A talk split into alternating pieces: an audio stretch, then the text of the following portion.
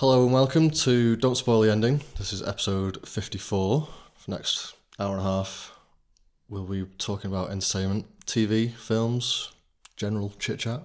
Can we drag it out for an hour and a half? brave putting a time on it, isn't it? Generally, we go for about that long, don't we? So we'll do introductions. I'm the host, Sam. I'm Steve, back after a, a bit of a hiatus. I'm Jono. Hi, I'm John. Welcome, guys. In Moon, John O, Steve. No Joe yet.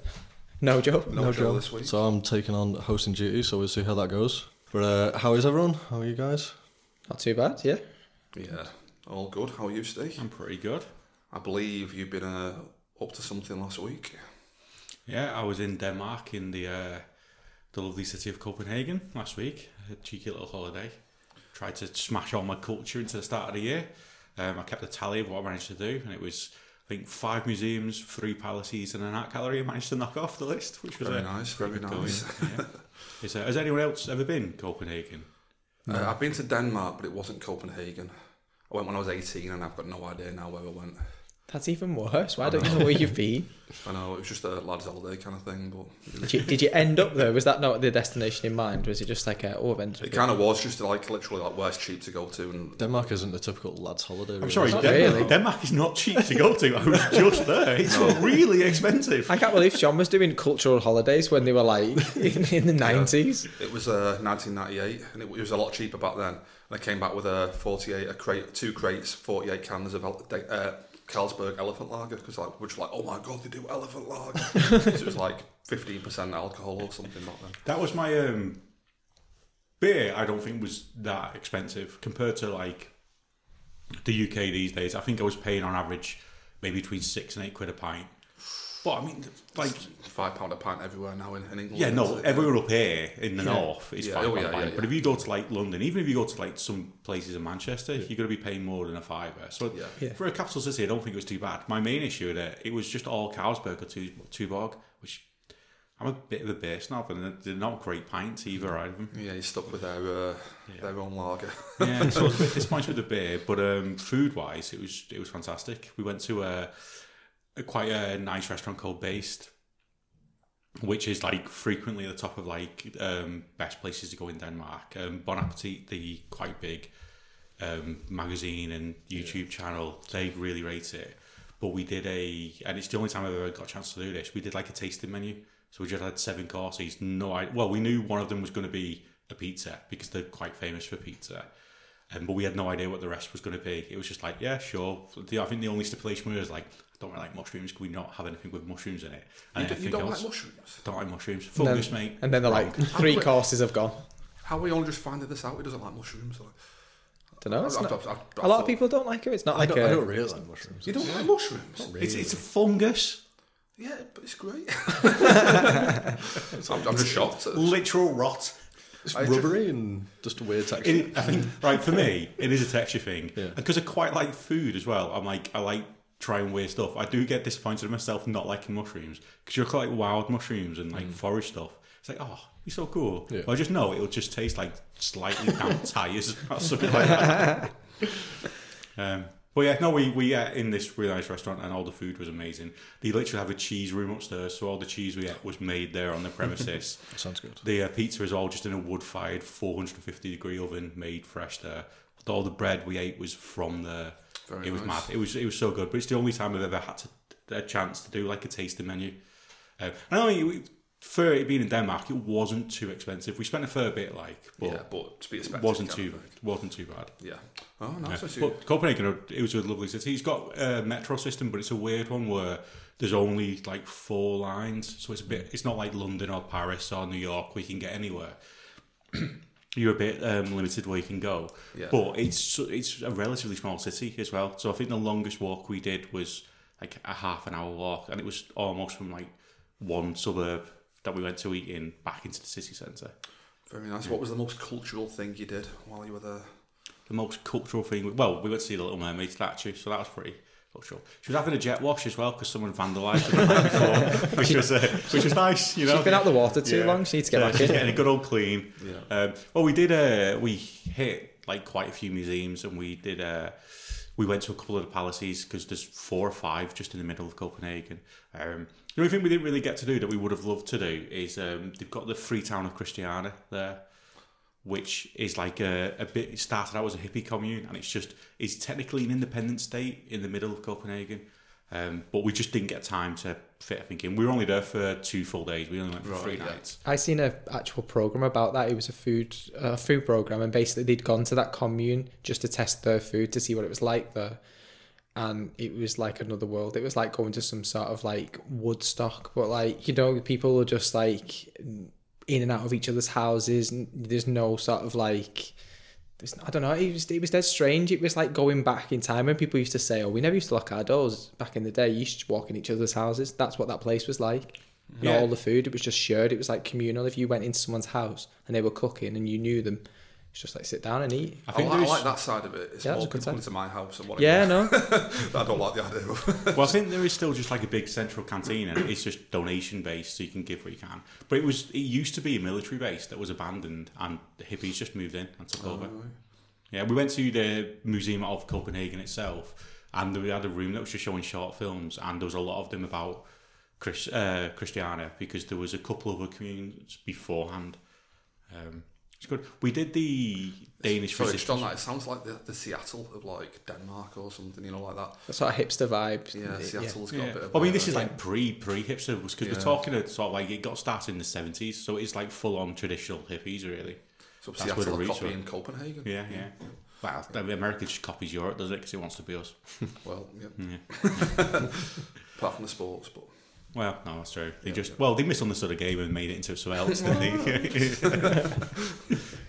How's everyone else? So everyone, uh, I think this episode is going to be quite uh, AI themed with the Yeah. uh, the film that's coming up.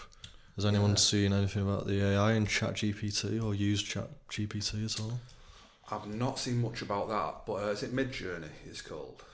I'm not sure about. Is that have I got that name completely wrong? Midjourney. If you just randomly drop the name, or, AI generated art. Yeah, there's a few of those about. I I can't remember the names of them, but there's quite a few. I know more about Midjourney in terms of the AI chat, but yeah, I've uh, seen a lot of the, uh, the the AI generated art from Midjourney, and that's Yeah, quite impressive. the AI image image creation has been pretty good, and that's been around for a few months. But ChatGPT was like the new, new, not new kid on the block, but sort of like it just exploded when um, that was released, um, and it's just going to be huge. So, how worried is everyone that it's it's going to take your jobs? well, it's, it's, it's, it's not AI though, is it? It it is and it isn't. It's sort of kind of like I think It's it just- is called AI, but Well, it's just pattern recognition software, Yeah. isn't it? It's not actual, truly thinking for itself. So, So, we're all right for now. Yeah. that's what I'm saying. Yeah, yeah. um, apparently, like I don't really know that much about it, but I've used it and it's fucking cool. yeah. But apparently, it pretty much just tries to predict what the next word will be and what like to make you happy in like whatever request you're asking it. So it's like, but it, it is seriously cool when you ask it something and it gives a really human response. It's but it's quite terrifying as well. But like the range that it gives and how in depth the information it can give back is really good. Like I've seen a lot of the uh, the Midjourney stuff, which is like the AI generated generated art. Like people put into the Midjourney thing, like uh, cross Lord of the Rings with Mad Max, and some of the stuff it creates is just like, I want to see that film. That looks Yeah. fucking amazing. Like, Yeah. But like like Steve was saying, I don't know if it's genuinely AI or it's just literally got so much data in there that it knows what to, to merge together from like these hundreds of thousands of films to make this look like a, a real film, like uh, Yeah. concept art or something. Yeah. Do you know what I mean? Like, it's Yeah. like, yeah, yeah. it's like it I looks amazing, but with AI generated art, what I always think of is, well, you look at the internet and you see all these shared pictures and they look great, stuff like that. It's like, right, but that's just they're cherry picking the good ones. Like, there's, there's way more out there that are just dreadful and don't Yeah. don't work. The Yeah. pictures are wrong. Stuff doesn't look right. And you are literally just seeing the best versions. Just, just on that, like there was a big issue a while ago where like AI generated photos were being people were saying like none of these people exist in the photo. And it all looks great until you see the hands and there's like 24 fingers on the hand. You don't have 24 fingers. But even like last night, I saw somebody share something, and it was like a, a technology company were hiring out AI actors. They were like, "These people do not exist. You can hire them now. Go here. Yeah. And like somebody put a comment just saying like, "Show me the hands." Like, the hands not. It's like I'm not going to hire them until I see the hands. Like, It just every week seems to be something new. Like AI can like mimic voices now. So if you give it enough of our podcast, our podcast will be AI in the future because it'll be able to do all our voices. Might get more episodes out. We can do it from home. We won't even have to be here. that's when we'll get big when yeah, yeah, AI episodes go out. Yeah. I do think it's cool for now. I think like AI image generation, like people can put ideas into it and get like stuff out that can give them ideas, and I think like in that way that is pretty good. And that AI can code for you. Like you can sort of like it was definitely clickbait because but it, on, it was on YouTube and it was uh she like did day trading on stocks. Now the clickbait was uh like AI comes up with hundred thousand pound like profit making strategy. It didn't. She gave it some strategy and it Yeah. wrote the code for her. But I still thought that was like really impressive and like a really cool concept that you can get this thing to write the code for you if you have no knowledge of like coding, but you have the knowledge of something else that you want it to do. Yeah. So it's, it's just a helper, really, but it's uh, I reckon it's dead interesting with what you could do with AI in the future. I bet you the Winklevoss twins are gutted that this existed now and not back before Facebook, where they needed a sort of a coder Yeah. to do what their idea Yeah, was. of course. Yeah, they could have just fed in They Facebook fed in what they into said. uh, the AI coder. No, uh, no Zuckerberg, and they'd Yeah. be uh, the Winklevi, and now be the Facebook people. Yeah. Wouldn't they? Yeah. Be Winkleface, and we'd be like using it. Different. I think they've done pretty well for themselves anyway. So. Oh yeah, they got paid, they paid off for an idea. Yeah. I- I'd love to be paid off sixty odd million dollars for an idea. Is that all they got? Sixty odd million. yeah, but back Oh, is that all they got? they did Well, nothing, consider fa- and Facebook they were also from a work. privileged background anyway. So Yeah. but more than sixty dollars is just greed. You don't need more than sixty million dollars. It'd be nice to have it. I think for them it was the recognition of the creation being theirs and coming into fruition. They were powerful people anyway. yeah, it's more like an ego thing. For Yeah, they were very yeah. egotistical and still are to the day. It's just that they believe that's their concept, their idea, and Well, it was. yeah, it, it was. But yeah, literally was. it needs everyone can have an idea, but until it's put into practice, Yeah. was their idea going to pan out like the way the one the way Facebook did under Mark Zuckerberg? Yeah, Probably not. yeah, I know what you mean. Thing is, with that money, they had to split it two ways, didn't they? So Exactly. disappointing. It's really Oh, no, you've, yeah, no, 30 million's not enough. Yeah, that's fair enough. Yeah, I'll back down. Yeah, get more. Yep. Um, watched Social Network the other day. Oh yeah. Really good. I've Yeah, seen that quite a lot. How many takes before you finished it? Was it just Uh, one? I one think I sitting? watched it all in one sitting this time. Oh, that's, That's good. That. It's over two hours. it is over two so, hours. Yeah, that's impressive. Like, I've never watched it. You've never watched the Social Network. It's Neither's, neither's. Joe. And Joe's, Oh, But. Joe says he's always going to watch it, but I you feel need like to watch it. Joe not watching it is more surprising than me not watching it. I, I love the Social Network. I think the more I watch it, the more it's creeping up in my all-time top ten kind of thing. Like the, like the direction in it is amazing. Uh, what What do you think as a whole? Just like the way it like flips around on where it is in the storyline, I think that's it does that really well. It it's not jarring in the way it does that. Yeah, 'cause the current timeline in the film is the uh, the courtroom. Yeah. It's not even really a courtroom, is it? It's like a, an office where they're having like the hearing kind of Yeah. thing. But they keep on cutting back to uh, incidents that they're discussing in the in the hearing kind of thing. But I think uh, Andrew Garfield in that film, as it, is it Edward Sa- Eduardo Sanchez is called the actual guy. Eduardo. Yeah, he's like the, the original partner, isn't he? Yeah, of Zuckerberg. he got a massive payout in real life, didn't he? As Yeah. well, like. Uh, I think his performance in that film is amazing. Like the final speech he has at the end when Timberlake's there as well, and uh, Garfield just buries both of them, kind of thing. It's like, you're like yes, fucking get it. yeah, so good. Talking of films, anyone uh, got films or TV or games that they want to talk about? Yeah, we Yeah. have we have actually. Yeah, I Uh, can jump in. Can I just go off a tangent first, Eamon, if that's okay? Steve mentioned before the pod the first time you you two guys. I'm pointing at uh, yeah. Steve and John. O'Hare. I was thinking that you can't point. No.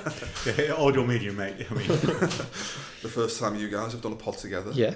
it is, yeah. So it's uh, finally time I can address this. Uh, we used to all, I think we've made public knowledge, we all used to work together years ago. There was a massive incident at work one time when someone graffitied your soy milk, Jono. I thought that, that was you. Well, no, no, this is what I'm getting to.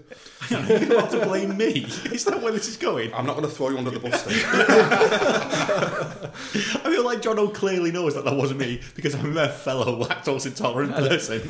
I know it was John because he had the pen on his hand after he brought it because the bottle was still wet. It came Sorry, on. just for the listeners, John's pointing at me. He's just giving away his motive right there.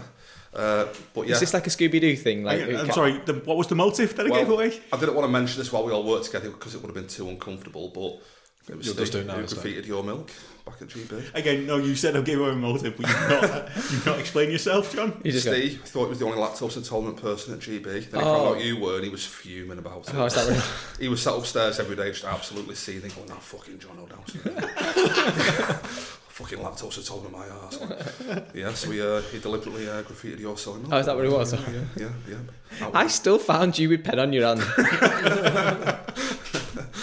But uh, uh, uh, yeah, movies. Uh, John, is that all you do at night? You just think of these elaborate schemes to try and get rid of blame for an event that happened years in the past. That, He's all got- honestly, he's got- John will probably forgot about. I know.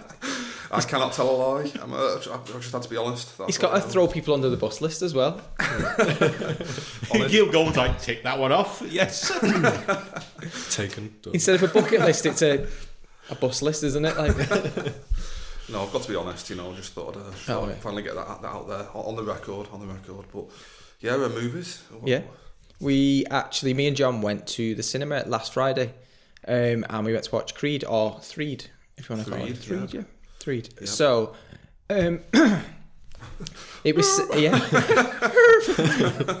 no, it was set up really well. Um, went watching it first time. Sly Stallone wasn't involved, so Yeah, obviously there's been Stallone. a bit of backlash from Sly in certain interviews that he's had, but He's been talking shit. Yeah. basically yeah talking shit because he had no involvement because it was a directorial sort of wasn't it a debut from michael b jordan Michael G. Borden. Yeah. Yeah, First yeah. first one um, but that's not the bit that is intrigued us about this film we went thinking oh we'll just go to cineworld on a friday night we'll watch it there might be a lot of people there because it was was it opening or like Opening night, Opening seven night. o'clock. Yeah, yeah. uh, yeah, we sat down thinking, oh, it's pretty empty in here. It seems all right considering it's an open night. And then we get a gang of, we're going to call them youths or teenagers, whatever you want to call yeah. them, that filled the back row behind us.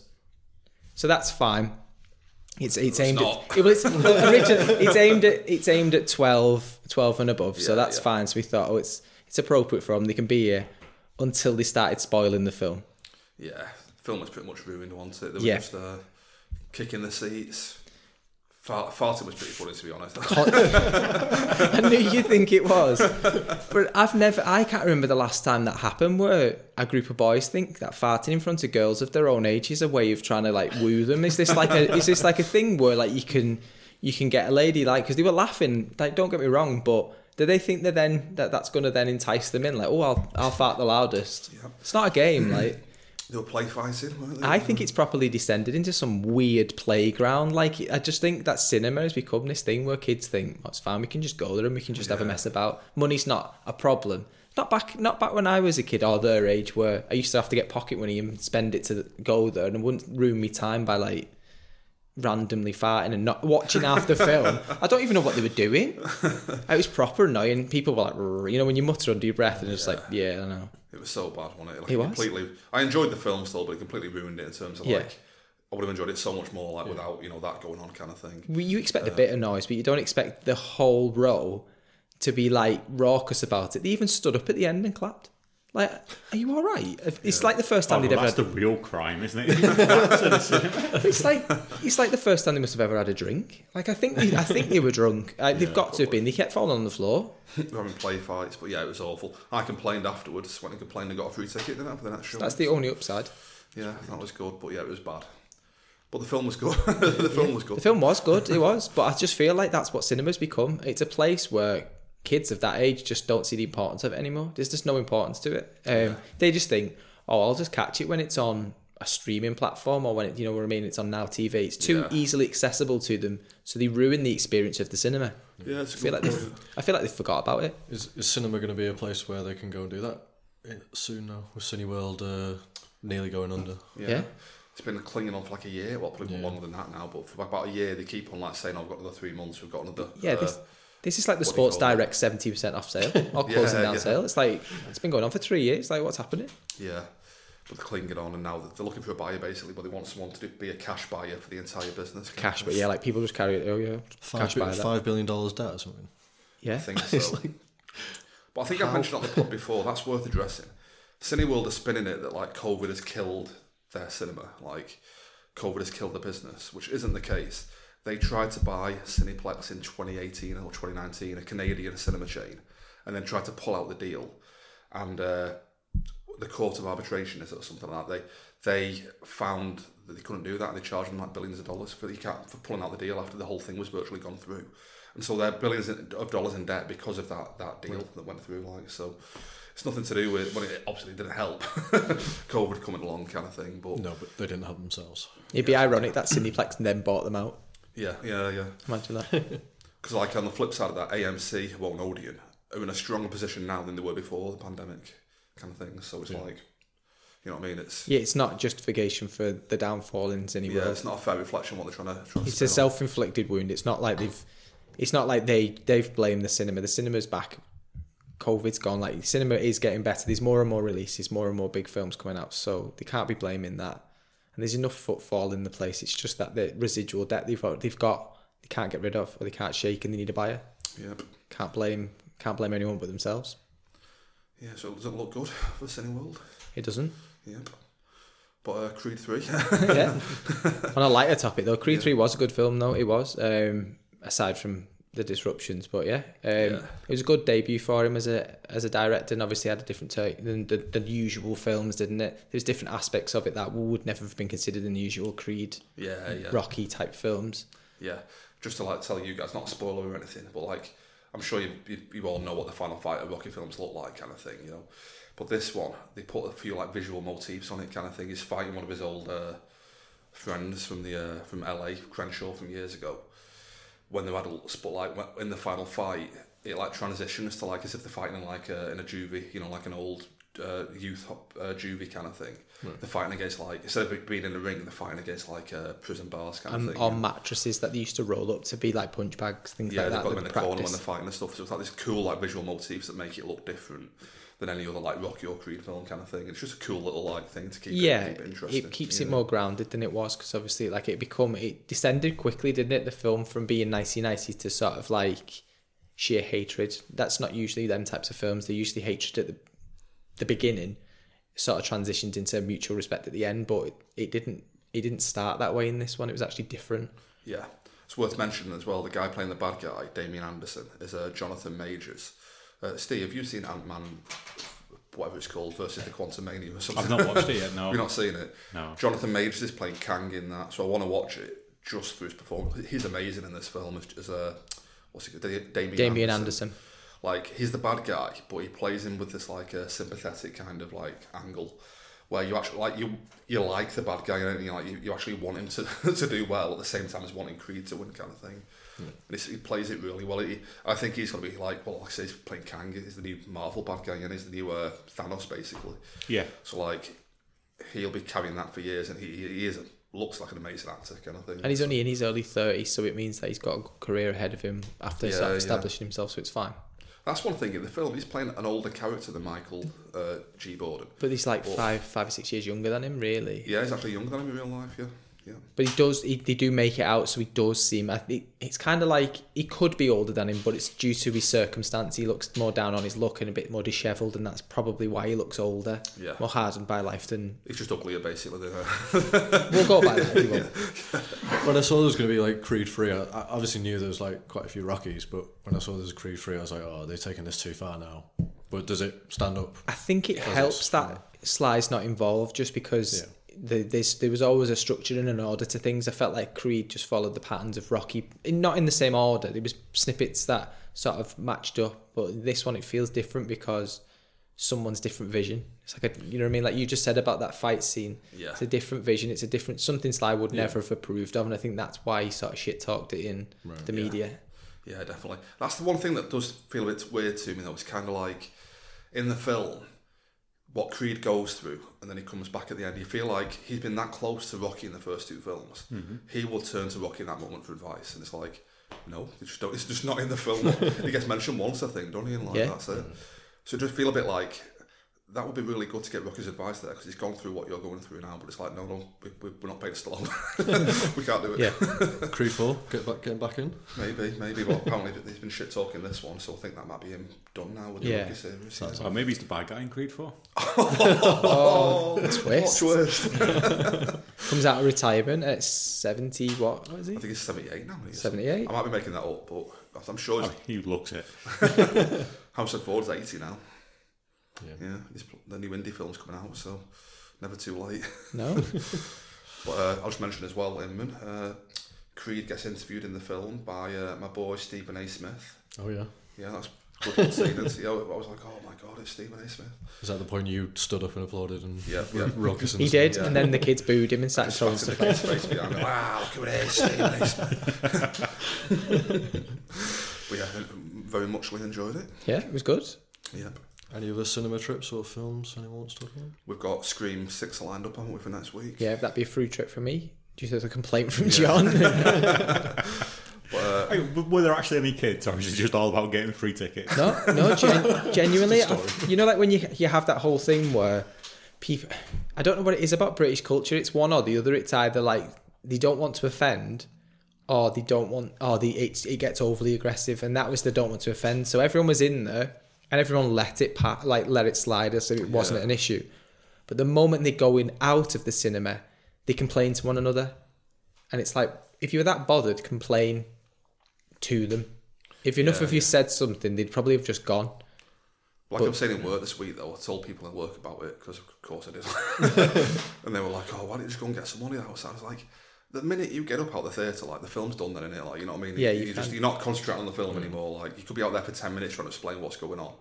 It's like, you might as well just go home. You know, you know what I mean? Like, so I just tried to stick it out, but yeah, it was good, good film though. It was, yeah. We could we could bypass that. It was good. Yeah. You?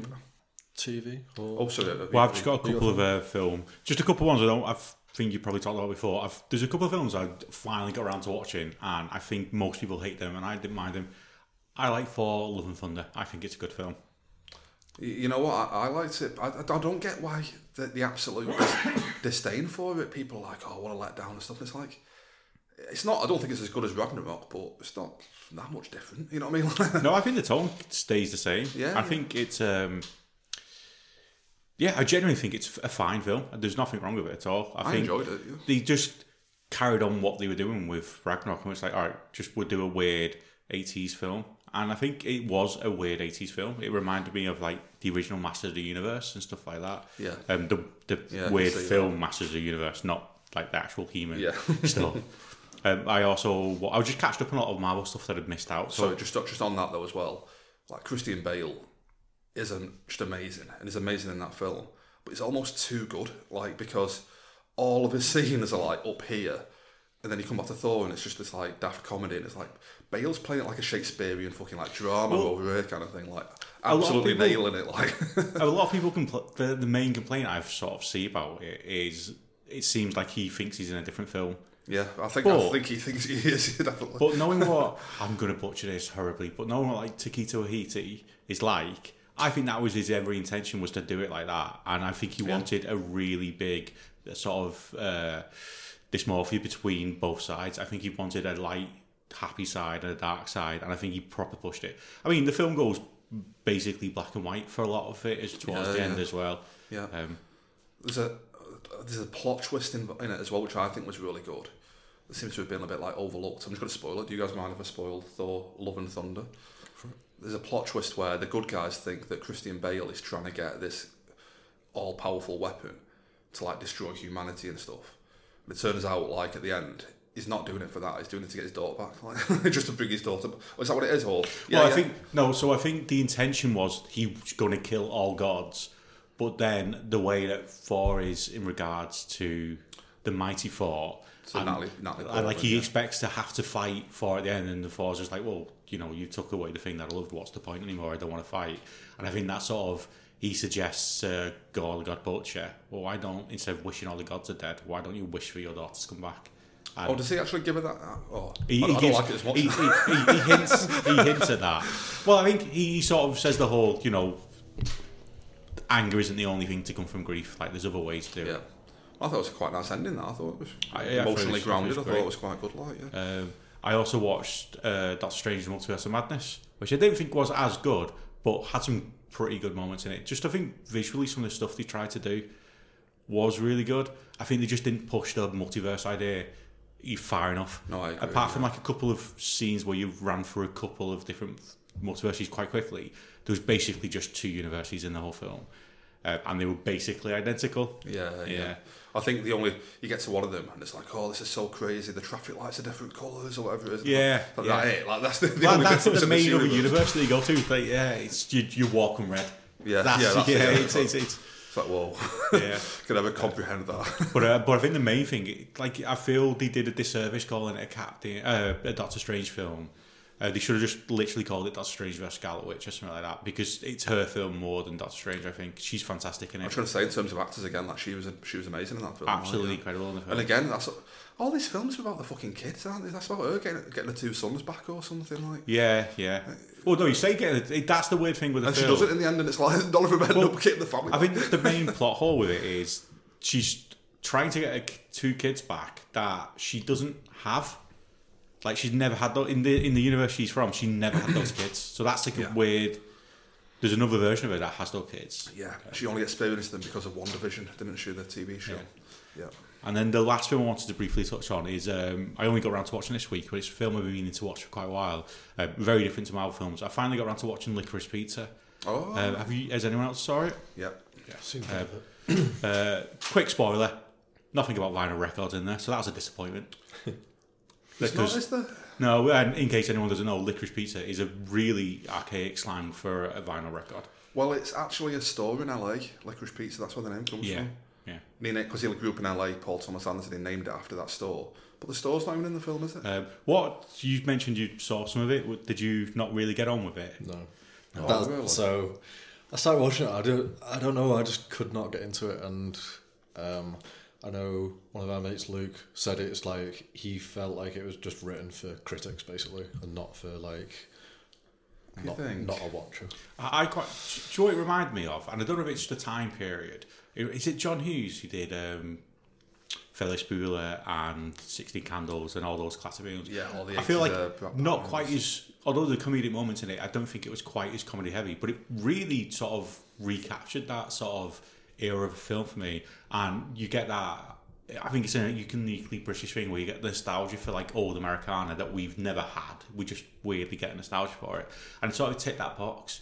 The only thing that bugs me with it is the age difference between the two principal leads is Yeah. really weird. Like, People have got a real issue with it, kind of thing. Is she 20 and he's 15? no, she's twenty five and he's fifteen, so there's a ten year gap. it's even more than yeah, it's, it's it's quite it's um Yeah. It's it's quite much. I mean, at the start of it, she doesn't want to be in a relationship with him. I mean, that's the whole sort of point.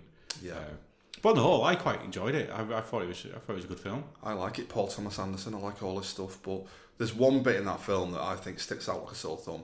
I just I don't get. Paul Thomas Anderson is usually the most like uh, measured filmmaker. Like he'll put nothing in his films that sticks out or is out of place.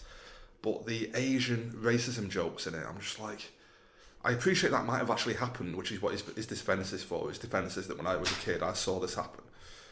But like, just for Jono and Eamon, I don't know if you got this far, Eamon, but the bit where do you know what I mean? Where Oh yeah, yeah, yeah. they go to like a restaurant. A guy's married to a, an Asian woman who they run a restaurant. Yeah, he's married to a Japanese woman and they run a Japanese restaurant.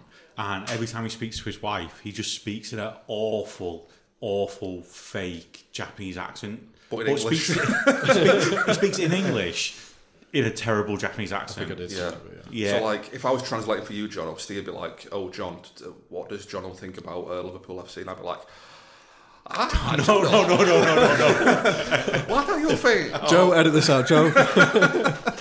It's literally like that in the film. Like, and it's But like, the, the, the, the later bit where he's married to a different woman and he does the same thing. Yeah. And um, the main character asks, "Oh, what did she say?" And he just goes, "Oh, I don't know. I don't speak Japanese." yeah, It's just like, "Oh, so it's just there as a racist joke then." it just seems so like, what is he? like he's not. He's a better filmmaker than that. What is he doing? Putting this stuff in his film, but other than that, it's a good film.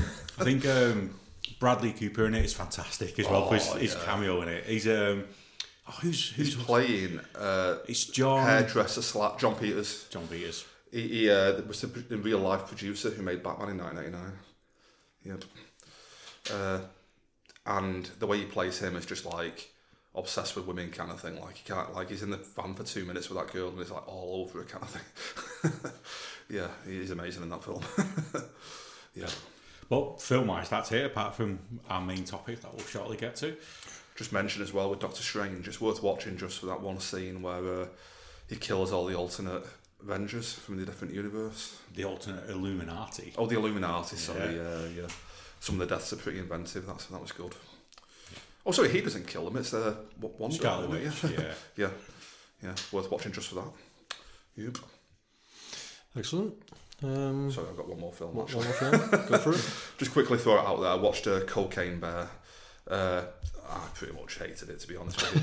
uh, I think I don't know. People seem to be enjoying it. I don't know why. Like what annoys me about a film like Cocaine Bear is people they get the like the uh, the online standards for it who are like. Uh, Oh, you know, you just don't like fun kind of thing. It's just a stupid, inoffensive film. Like it doesn't harm anyone. It's like it costs thirty million dollars. It's like distributed by Universal. It's not like some plucky little underdog kind of thing. It costs thirty million dollars. It's fucking shite. it's not Sharknado. Sharknado costs like ten, you know, like a couple of quid kind of thing. Like and people And he's excellent. and like people defend it. I'll just never get it. They're like, you know, like, oh, it's just one of them films. It's so bad, it's good. It's like, it's not. It's just boring as shit. Like, it's, it's not so bad, it's good. On that so bad it's good point, this bugs me when people say that because that only works if the film hasn't intentionally set out to be so bad it's good. Yeah. Yeah, like The Room or something. Yeah, like that was meant to be a series. Although, um, oh gosh, what's his name? Tommy Wiseau. Tommy Wiseau insists that it's a comedy these days. Yeah, yeah. Absolutely was never meant as a comedy. He's flipped on that, hasn't he? yeah, but I think the so bad it's good only works when it's a series when it's not meant to be that. It's like if you make a crap film and then try to say, "Oh, it's so bad it's good," it's like no, you just made a crap film and you're trying to sell it like that. Yeah. and I think that sort of takes away quite a lot from the so bad it's good sort of Definitely, nature. yeah.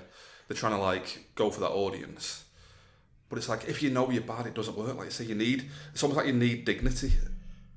You've got to be trying to make something good, and when it turns out to be terrible, that's why it's interesting, kind of thing. If you're just trying to make something bad, it's like So do you think Sharknado, Sharknado falls into that category of so bad it's I good, think the, or the first one, yes. The latter five, no. just self-aware? of, Yeah. Uh, like the room I, i'm not i mean i'm one of them i don't even particularly like the room but i can understand why people like watching it because it, some of it is just so bad you know like uh if you, if you heard the Tommy Wiseau thing, like "You're tearing me apart, Lisa," you know, when it's meant to be like a serious dramatic scene, and it's like The Simpsons or something like. oh, what's the, the one on the roof who's like, I hate it, I hate it. Oh, hi, Mark. This- I did not do it. I did not. Oh, hi, Mark. uh, yeah, but in this one, it's the kind of film where the characterization is literally like there's a policeman in it, and you're meant to like him because he's got a new dog. Like that's that's his whole character. It's like, oh, I've got a new dog, and I don't know what to do with the dog. Like, oh, what do I do with this? Like, you know what I mean? That is like. Just write a proper fucking film. There's a million characters in this film as well. People have been introduced like ten minutes left in the film, and they're introducing new characters with plot twist. It's like the film is fucking ending. so yeah, uh, you, you guys might like it though. Star rating on that one? I'll give it a one. Excellent. Yeah, All right then, TV. If uh, anyone's got TV to talk about, I've actually not. No, I've not. I've actually not, not started what we're supposed to be starting I thought all because you I've did been. was watch Apple TV. no more Apple TV. Uh, no, no, it's because I'm stuck on The Sopranos. It's, it's a Oh, of long. course, It's a yeah. long haul. That's what it is. Somebody Yeah, else I seems. think, what is it, like six series of like 24 episodes? I, I don't know. It might be eight. I'm on. I'm on series three. And I, I, like, I think it is, it is six. Oh, it's, from what whatever it is, it's a long old haul. Anyway, I enjoy it. I'm not saying Oh, that. It's it- just It is, it is great. other things that I had previously been watching. I've not been able to get around to continuing because I feel like it'll conflict what I'm watching. So I've not been able to start series three of Wu Tang, and also I've not been able to watch the new series of The Mandalorian. I just can't. I feel like it's, it's a lot I'd have to take in to watch, but especially as I've got times limited. Um, I watch like The Sopranos with my wife, who just seems to sort of like shoehorned her way into watching it. I watched it as if it was my series, and she just keeps wandering in rooms and sitting down. It's like, So what's happening then? I'm like, just fucking sit down and watch it. Just watch it. And then it turns out now I can't watch it without it. So that's where the time's gone. So now I can't watch the other programs as well because it's just fucking. So yeah, other than that though, we'll get round to watching them. But yeah, Sopranos still class. Series three is good. Um, but yeah, keep you posted on that one. see if we get up to something new next time. Any- Going off the back of what you're not watching, I'm not watching The Mandalorian yet. I'm going to wait for that all to drop. Before I think I'm watching it. also going to do that. Yeah, and The Last of Us finishes next week, so I'm And I'm good. Yeah, I've been Yeah, the same I'm the same, yeah. I'm not watching that until next week. Then I am watching it when it finishes. I'm gonna binge it when it's uh, when it's all out. I nearly started it, and I was like, there was only two episodes left or something. So I was like, I can wait two weeks and then watch it. We'll have to uh, The- cover Can I that. just on mention, like, cover people- that after. I believe game fans are not very happy with the, the adaptation of The Last of Us from what I've seen on, on meme groups that Elliot Jones has uh, added me to. Uh, people are not happy. people are not happy with uh, the TV show Last of Us because it's apparently quite different from the game. So, got that to look forward I to. say this with all the love and respect in the world. Video game fans, and I'm a video game fan. Video game fans are cunts. Oh, I thought you were going to go to Elliot then. With all the love Specifically of the world. I mean, that all rolls into one, doesn't it? I've not I've not played the game, or I played I've not so played little of it that I've I could say I've not played the game. To be honest, I've I actually borrowed it from someone in work, and I've yet to start it. Like I said, limited time and all that. Um, but yeah, he just said play the first series, like the first game, and then he said don't ever play the second game because it ruined his life. See, that- that's my, one of my favourite games of all time. But that's the thing; he's Yeah. different opinions. But then, to be fair, then he likes the series, so like, Well, not- there's a reason why he doesn't like part two. Yeah, You'll- 'cause you'll, you- you'll there, find that there out. is a reason. He did. He did say specifically. Do you like part two because you're not a big gamer, bro? Is that what it is? Or? No, it's more. I'm not a QAnon member. I think. I don't believe QAnon like uh, part two. yep. But yeah, I think we should do that on the show. I think that'd be amazing. Uh, do Oh yeah, we just all of TV show. if we all just binge it and then Yeah, have yeah. a post binge discussion. Yeah. Sweet. Maybe the next episode then. And you can do your little comparisons between game and series and see how you, you lie with it, whether it's a Oh, that's yeah, that's interesting. If some of us have played the game and some of us have not played the game, because I've not played it either, because I Oh sure, yeah. yeah didn't didn't have a PS3 or Yeah, a yeah. PS4 or a five. I was full Xbox for life. That would be like if make sure Joe's on it. Yeah, uh, that'd be a good, uh, good, good little. I'll try and get round to playing at least the first game, so I'll have some sort of input with regards to a bit of both. I can cross both paths, but anyway. But also just how like game, TV show crossover or Does it work? Does it not? yeah. And which, Which, work- it sounds like this one has. To be fair. Well, I was thinking it which sounds like a works better when you start Yeah. the movie into the game or where the game moves into the movie or series or whatever you want to call it. But some it, it happens, doesn't it? From what I've heard of other podcasts, not as good as this one. No.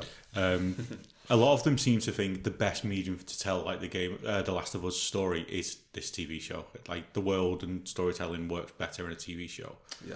um, because you know it's a novel take on. Although they avoid using the zombies word, it's a novel take on a zombie apocalypse. Yeah, basically, yeah. Yeah. Yeah, we should do that in future maybe. Get a, get a Last of Us pod on the go now for our next one. Yep. It should have traction. People are setting on watching this series, aren't they? Plus, it'll, it'll be sending people back into playing the game that maybe played it back on when it was on its original sort of console as well. So Yeah. Yeah, definitely. No TV, Steve. So I've been watching a cartoon. Um, Inspector Gadget. God, I'd love to rewatch this. now. Although I feel like they remade it and ruined it. I might be There was lying. a, there was a movie one. Matthew Broderick yeah. movie. Oh, that's what that was. The movie was actually okay. No. I I enjoyed it, but it's purely if I watched it now, I don't think I'd have the same sort of im- input as I yeah, did from then. 20 years ago. Yeah, Um, is everyone familiar with Samurai Jack? There was a video game of that, wasn't there?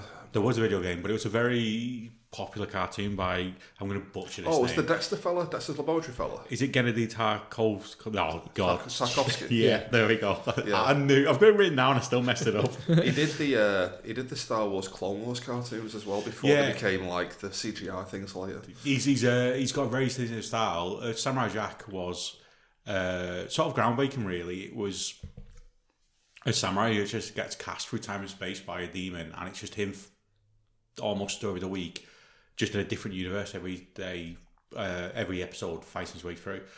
But he's done a new series called Primal, and two series are out for it now. um, both on all four, so you can just stream them for free. Um, and it's just a caveman and his friend who's a dinosaur just on a rampage, really. And it's incredibly gory, but fantastic. I think what I really liked about it is it, uh, I've watched both series now. It got to the very end of the first series, not a single bit of dialogue in the entire thing because it's a caveman and a dinosaur. They don't speak. um, and then it slowly introduces uh, more of the wider world. It reminds me quite a lot of sort of properly classic um, Conan. Like very original Conan sort of novel. Well, I say novels, sort of original Conan Pulp Fiction. Um, that sort of world where the noble savage and stuff like that. No talking or anything like that kind of thing. Yeah, yeah. It's it's very much just the main character. Uh, they're just going on a journey together. Um, in the first episode, it's not too much of a spoiler to say really because it's just a cartoon. But in the first episode, they both end up losing the families, and that's sort of what bonds the pair of them together. So it's like uh, a large theropod, sort of like a little mini T Rex, and him just on the bounce. But it's, it's, it's properly fantastic. You can burn through him quite quickly because they're only twenty minutes or so. Right. Um, but yeah, it's great. Just it's animated so so nicely. It looks really good. And I think nowadays it's rare to get a proper cartoon. Like a lot of places lean too heavy into sort of uh, more CGI and Yeah, and it's not hand animated kind of thing. and I don't know if it's just the generation that we are. It just we grew up with like proper. I'd say proper, probably with quotation marks, but with like true sort of hand animated cartoons. That's all we grew up on. It, you know, it's pre CGI. Yeah. Um, I there's a lot of cartoons I can't watch now because I watch about five minutes and I'm just like, oh, I hate how it's. I hate the art style. I hate how it looks. Um, Clone Wars. They, I couldn't stand that. To be Yeah. fair, it just didn't look right when I was watching it. Well, watch the Genndy Tartakovsky ones they did in the early 2000s. They- You like you them? Yep. I think he did them in between Attack of the Clones and Revenge of the Sith. It was designed to introduce General Grievous, you know, like as a little teaser before Revenge of the Sith came out. But yeah, they're good. It's a cartoon, so they did. Yep. Mm-hmm. wonder if there's some crossover or sort of like between the old and new. If you saw the crossover, you prefer the old stuff, and anyone that's only seen the new style of CGI cartoon, it's like, how do you watch that old stuff? Like, I was thinking Yeah, about I don't know if it's like almost. Well, yeah, maybe. I don't know if it's like more nostalgia based. Like Hmm. I don't know if watch us now watching a CGI cartoon. It, it, there's, I don't know if there's just some, some switch in the back of me saying, "Well, that's not really a cartoon, is Yeah. it?" I know what you mean, but there is a thing like with South Park. If you go back and catch an old episode of South Park from the first couple of series, you're like, fucking hell, it was actually animated, wasn't it? Like, you forget, like, how Yeah. rough it was when it started. But I think I actually prefer the new South Park because it just looks cleaner, doesn't it? And stuff, you know what I mean? Yeah, because was, origi- was the original episodes it was almost just stop motion, wasn't Pretty it? much just like paper paper Yeah. animation kind of thing. Yeah, like, but you've watched it over a transitional period rather than just being thrown in as one or the other. Because you can't jump from one to the other. You've had a series of slowly progress. It like Yeah, started with The Simpsons. It like, progresses, doesn't it? You see Yeah. the progression of the of everything, the animation, the way it is. That's the- another example. Simpsons. You watch an early episode of that, and I'm not sure if it still has the charm at times. I'm like, this I don't so rough. It's the- of it, the voice, the voiceovers as well. It's a little bit sort of yeah, cl- the almost outright clunky. kind of thing. yeah. yeah, yeah, yeah. But there's a, there is a thing as well. Genuinely, watching old stuff on modern TVs is always going to look bad because they aren't designed to show like Yeah. old four by three, you know, uh, It standard looks- definition yeah. stuff. It just It gen- looks rough. Doesn't by it, by nature it looks bad kind of thing on a modern TV. Like yeah, yeah, so that doesn't help. No. right, if we're all done with TV film, Yeah. end of part one. Take a break. Come back and talk about her.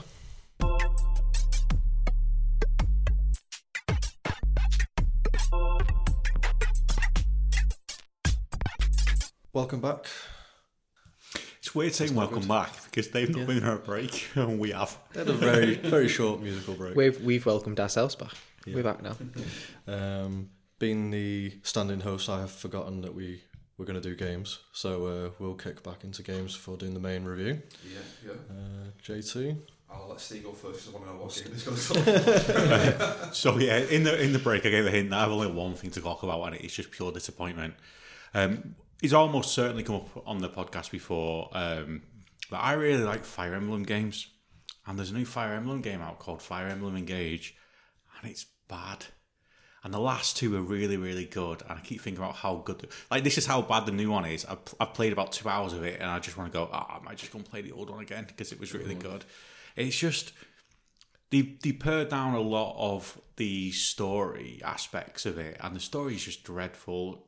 you like none of the characters are engaging. It looks weird. They've they've done some stuff to change how it looks, and it just doesn't look the same. It controls a bit awkwardly. Um, but I think that's mainly down to the analog on the Switch is a bit naff when you're using a grid system. It's a tactical RPG, so you're fighting across a grid system. I think it's down to the uh, thing. But I don't know if anyone's ever played it. There's a mobile game called Fire Emblem um, Heroes, and it feels like you're just playing the mobile game. Right. Um, all the character designs are just weird, stupid, outlandish stuff that is there just to try and catch your attention.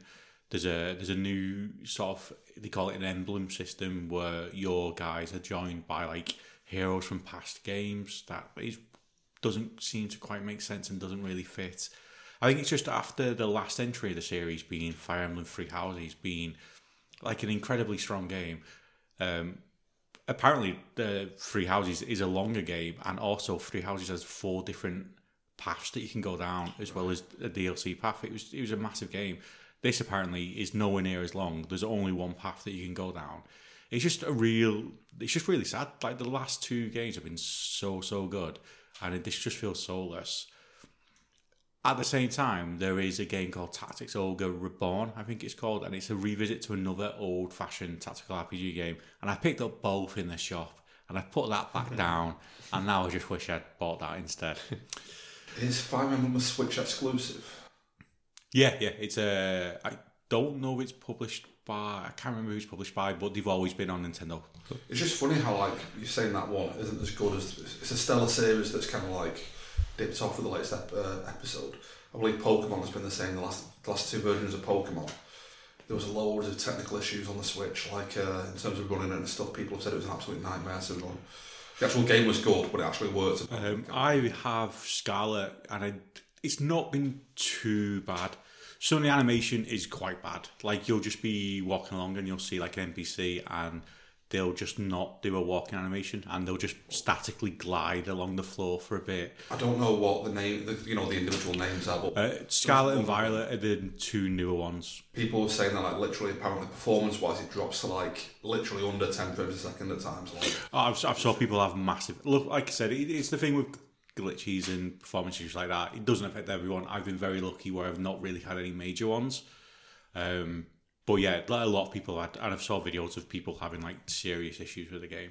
just strange. I know it's not Nintendo, it's Gameloft, and it who do Pokemon. Is that right? A Game Freak. Game Freak, sorry. Yeah. Gameloft. I think that's like a rental play. No, Game Game. Loft was a was a mobile game. Was really. Yeah, yeah. They, they, they used to make all the sort of early mobile like car racing games and stuff like that. I don't know anything about mobile games, so I- believe me, I don't. but yeah, just weird how like these big stellar series for Nintendo seem to be struggling with like the latest Well- iterations, kind of thing. The two new Pokemon games, Scarlet and Violet, um, are fully open world now.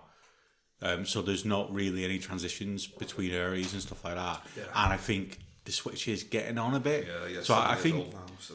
in some ways it could just be limitations of the actual hardware, but equally it could just be not optimized the software very well at all. Yeah, it's worth mentioning. New Switches will be on the way soon uh, because they're releasing another Zelda, which is the, the death knell for any sins. Yeah, I, I'm very. I've never played Breath of the Wild, but I know that Breath of the Wild didn't run particularly well at times on the Switch. So I can't imagine how.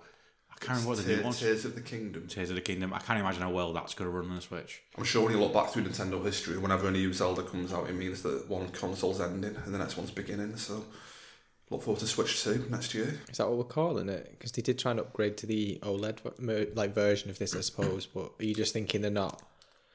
That, I don't know. I don't know how to put it. Are they, are they not just sort of going to upgrade the sort of the, the hardware side of things, or are you thinking? I think the OLED, other than having a better screen, I don't think actually had any improved hardware. No. I think it'll be Switch 2 because they've got a, a track record. The Wii was that big that they cut the, called the next one the Wii U. For the first time, they kind of I don't actually think the Wii U took off as well. No, it bombed. But then they did the Switch, and that's now even got to be bigger than the Wii. So they'll just call it Switch 2 and it'll bomb. they'll have to Is that what we reboot it after that again.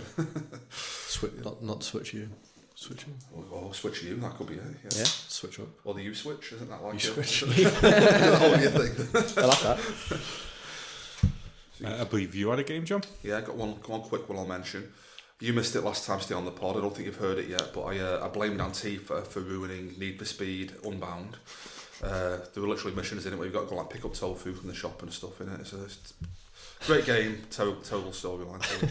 So, so are you saying tofu is Antifa's fault and not Asia's fault? Antifa's fault. right. okay, no, I Yeah, know. yeah, yeah. You know, you already done your impression today. Let's carry on. Uh, so I thought, oh, you know, I can't play all these woke racing games anymore. But I go back. I got, I. Uh, this is the beauty of the Xbox. Steve, you'll agree. I bought Burnout Revenge in 2006 on my Xbox account. Just looking through the games on my account, there's Burnout Revenge. I was like, oh shit, I've not played that since 2006. and I fired it up, and it backwards compatible. It works. Uh, plays better than ever. Like you're playing on a high end PC. And Burnout Revenge is the best racing game ever. Like it is, it is amazing. Like made by Criterion, who made uh, Need for Speed Unbound, uh, and it looks still looks genuinely amazing. It plays amazingly well. It's so fast, and like I was mentioning in the last game about how the culture's changed so much that they portray you as the good guy, and like you do you know you're fighting the evil police and stuff, and uh, you're doing everything for the good of the good of the city that you're in. In this, in Burnout, you just the point of the game is to smash all the cars. Literally, the more cars you smash, the more the more nitro you get and stuff like that. It's just like, oh, games need to go back to the beach being fun like this, like instead of cranking all these storylines into it and stuff. It's just like, yeah, Burnout Revenge is in my top five games of all time. Like it is, it's perfect. Like, Was, was Takedown the one before? Burnout Takedown? yeah, like when I and when they came out in my head, I always thought I preferred Burnout Three Take to Take Down to Burnout Four Revenge. But playing it now, it's like Revenge is way, way better. Like just technically, it's so much better than, mm. than Takedown. But I mean, that's amazing as well. Yeah.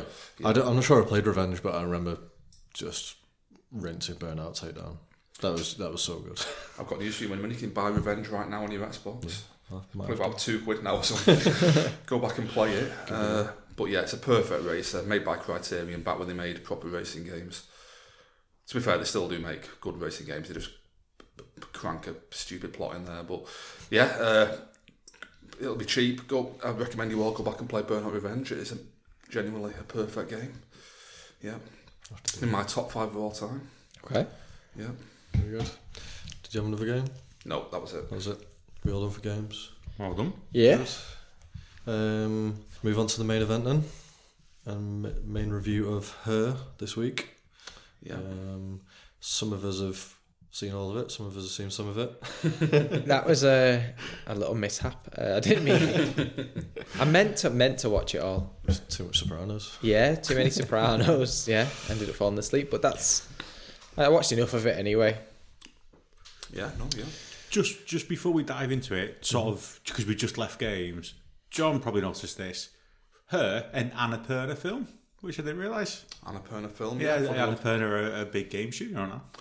Yeah. Yeah, I mean, I think they were back at the time. You know, they were making like smaller indie games and stuff. Yeah, I just I just genuinely didn't realise they were also making motion picture. Another one you missed from the last pod, Steve. I talked about Telling Lies, a video game, which is like a very cinematic video game. You're watching like Skype videos, basically. Is Telling Lies the film star one? I think that's Immortality. Oh, that's the newest one, isn't But it? I'm sure though that's also Annapurna because they also made Telling Lies. Yeah, yeah, yeah. it, it's, it's the same guy who made the previous Yeah, one. Yeah, Sam, yeah. Sam, somebody, Sam Smith. Yeah, Yeah, that's yeah, yeah, yeah. In, in between his music career, he just cranks out these games. Yeah, He made those two games. Yeah. So a little synopsis for her. Uh, in the near future, a lonely writer develops an unlikely relationship with an operating system designed to meet his every need. So uh, it falls into the AI sort of category I was Yeah, definitely. alluding to earlier. Uh, does anyone want to kick off? Any thoughts? I don't even know where to start to be honest because I've got a lot of questions about this film that's almost more dependent on just how this tech would work in terms of like the logistics of this like I've got a few things I would like to point out that I really liked that aren't really to do with the plot. So I feel like that's a nice, easy get out there. Um, I just loved how everything looked in this film. I loved the sort of retro futurism, sort of pseudo fifties, but I think it's really nice. I think the way everyone was dressed, the way all the sets looked, um, I just think it looked fantastic. It, it's just so nice. It's definitely that retro thing but all it's hard it's merging together in my head now I can't remember whether this film came first or whether elements of the hipster movement came first. I know the hipsters were a thing before this film came out, but the way that like uh, Joaquin Phoenix's style and stuff with the mustache and the hair, and there's another guy who almost has like a it's not a comb over because he's not bald, but he's got like a weird like you know Amy Adams' husband in it. He's got this weird side sweep going on. But this isn't that leaning into the whole. There's even modern cinema now is moving into that whole. It's modern, but it, it's got a 50s style to it. Isn't there the Harry Styles I, I- film? I, guess what I guess what you're saying with the whole hipster movement, like the hip, is a throwback to like more antiquated sort of fashion. So I, I get that's something, but I think it's definitely just presenting sort of 50s, but in the future. It's also the the decor as well into a lot of Yeah, the, uh, yeah.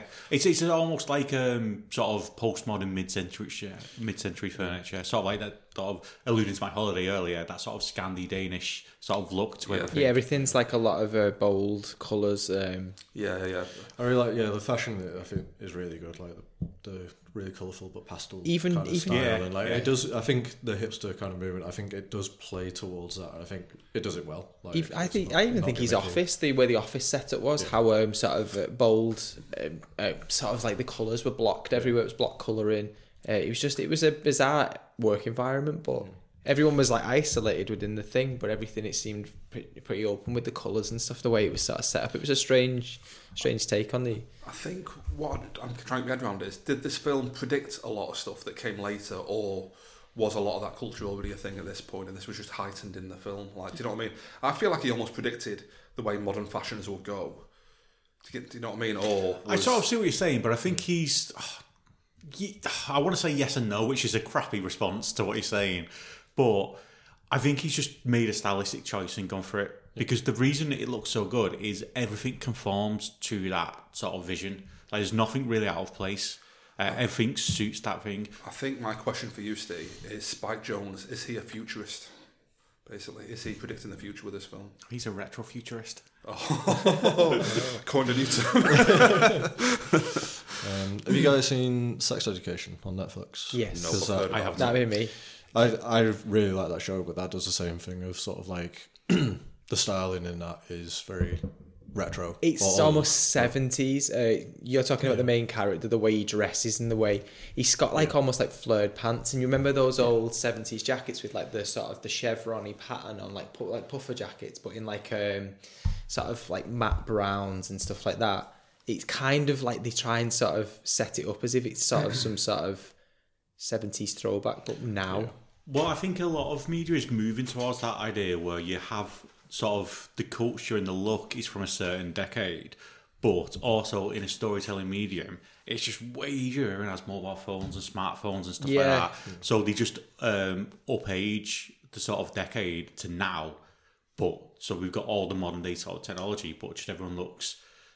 I don't know, cooler than all the sort of Yeah. the wastrels that you saw in Cineworld the other night. Yeah. Good point. Yeah. I think it, it really works. So, like in in sex education, I wouldn't be surprised if it took influence from that, and then they take it one step further by it's like Americanize everything. Like the high school looks very American, yeah, but it's even bringing Gillian Anderson in as the mother, being one of those um, almost like hipster style mothers were because she's a sex counselor.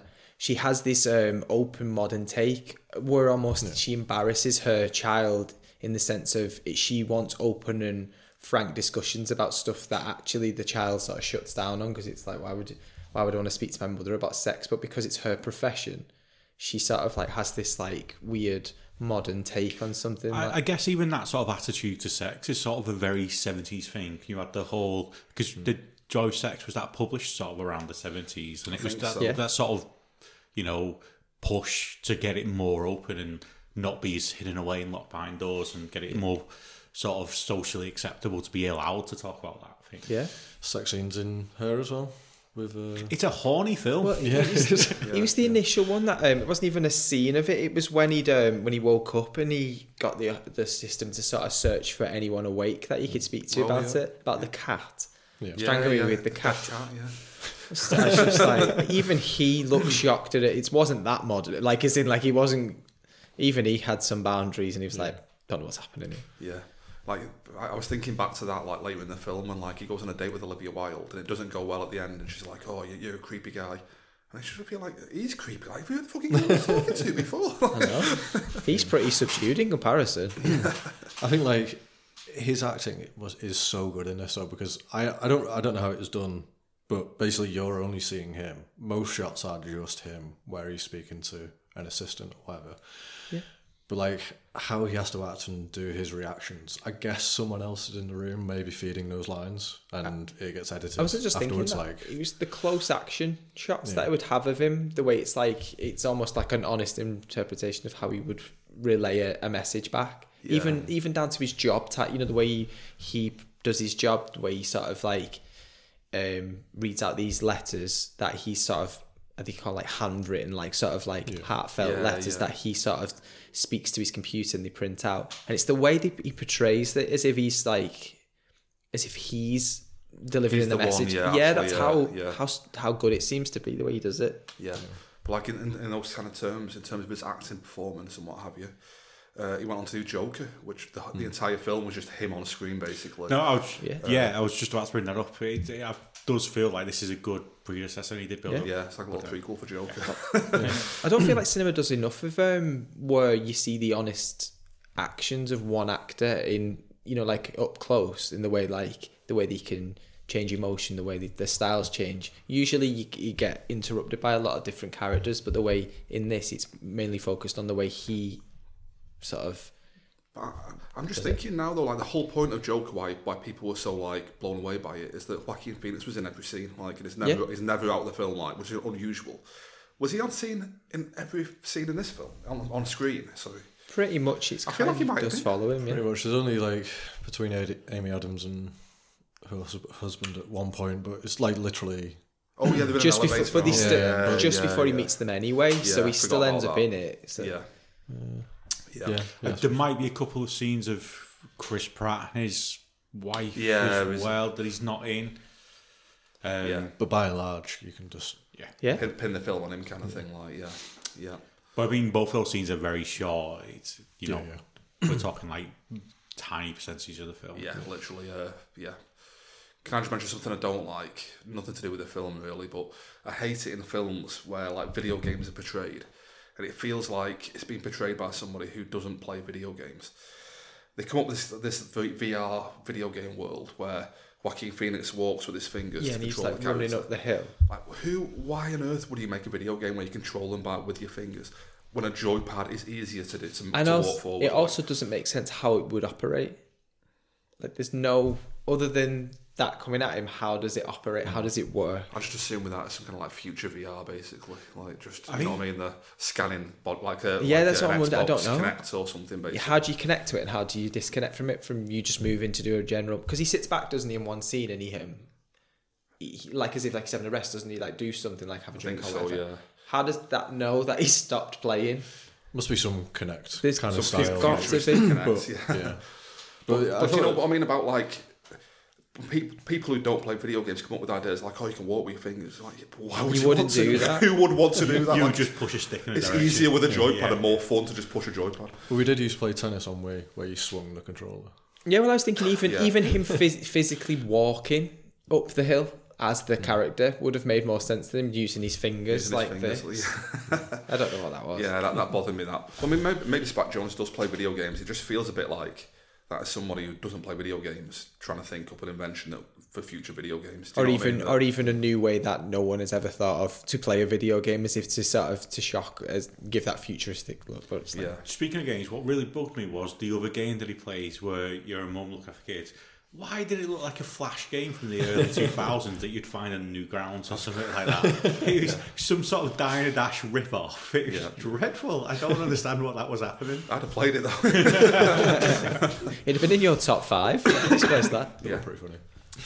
and while we're on the games thing, talking of predictions, with that little walking simulator game, he predicted Death Stranding there as well. I don't know if you guys have played that yet, but that's a walking simulator basically. So hmm. yeah, The uh, I've got to say the little character in that was pretty funny when he's just calling him Just like, kept- fuckface. and yeah. pussy like, yeah. And he had to I swear back think it in. worked because it was like a bit of a tone shift Yeah. for the rest of the film and it stood out. yeah, like a little comedic element, like sticking his fingers up. Yeah, I just want to point back to what John's saying. He keeps mentioning this whole: are these people fu- future predictors, or are people doing what used to happen in music years ago, where they take elements of something Oh, that's I mean, already happened you- and apply thinking- it. I was literally thinking that before when I asked Steve whether he was a futurist or not. I was thinking back to 2001, and like in that, they all have like these iPads from ni- 1968. Yeah. And you think like God, like uh, Kubrick and Clarke, like futurists, they're the, you know they've, they've predicted the iPad. And it's like they haven't really predicted the iPad. People see in 2001 and design the iPad after 2001, 50 years later. Yeah. Do you know what I mean? It's like that's what I was thinking about music, where they take samples from B sides and they use it, and it, sam- um, it it turns into something else. As someone not just took an idea and just Yeah. made it into reality, but in modern day with modern technology. people have seen the, the fashion in this and thought, oh, that was pretty cool. I'll, I'll have a moustache like that, and I'll, Exactly. wear, I'll wear the same clothes that Joaquin Phoenix does in that one. Yeah. Well, it came out in 2013, so 10 years ago. I didn't like- realise it was that old. I know it scared me when I saw that. Yeah. but um, Siri came out in 2011, so would have had two years based on like Siri being about and maybe looking at that and being what it was like. And I think at the time when I watched this, I thought that could be what AI is going to be like or what AI will be like. Ten years later, we're getting into the AI age, and we know that that isn't what AI is really. Yeah, like, Siri's a bit of an afterthought, really. yeah. Like, Does I don't have a I don't have an iPhone. I have an Android phone. Does anyone have an iPhone? And does anyone actually use Siri?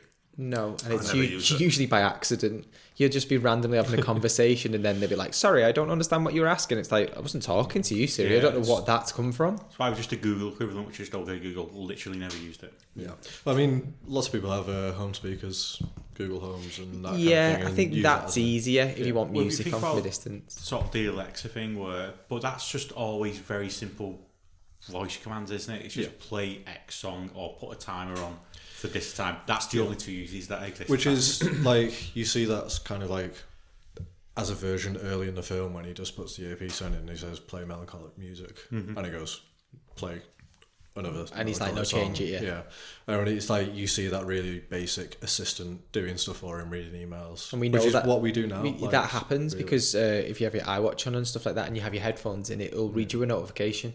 So it, it does happen. It's just I did, I did see someone sort of like in public. I think it was like last year, but basically she was like walking along and sort of like asked Siri to sell at the time, and I was like, I found it really weird.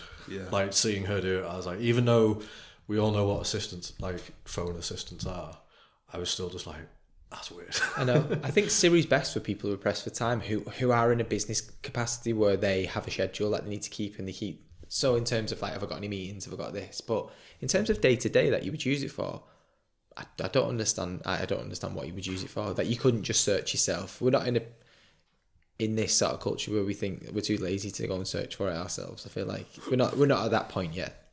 But like on that, like in terms of it being embedded in the culture, I don't know if I can make my point very well here because like time just gets jumbled up in my head with stuff like this. But as you mentioned, it was 2013.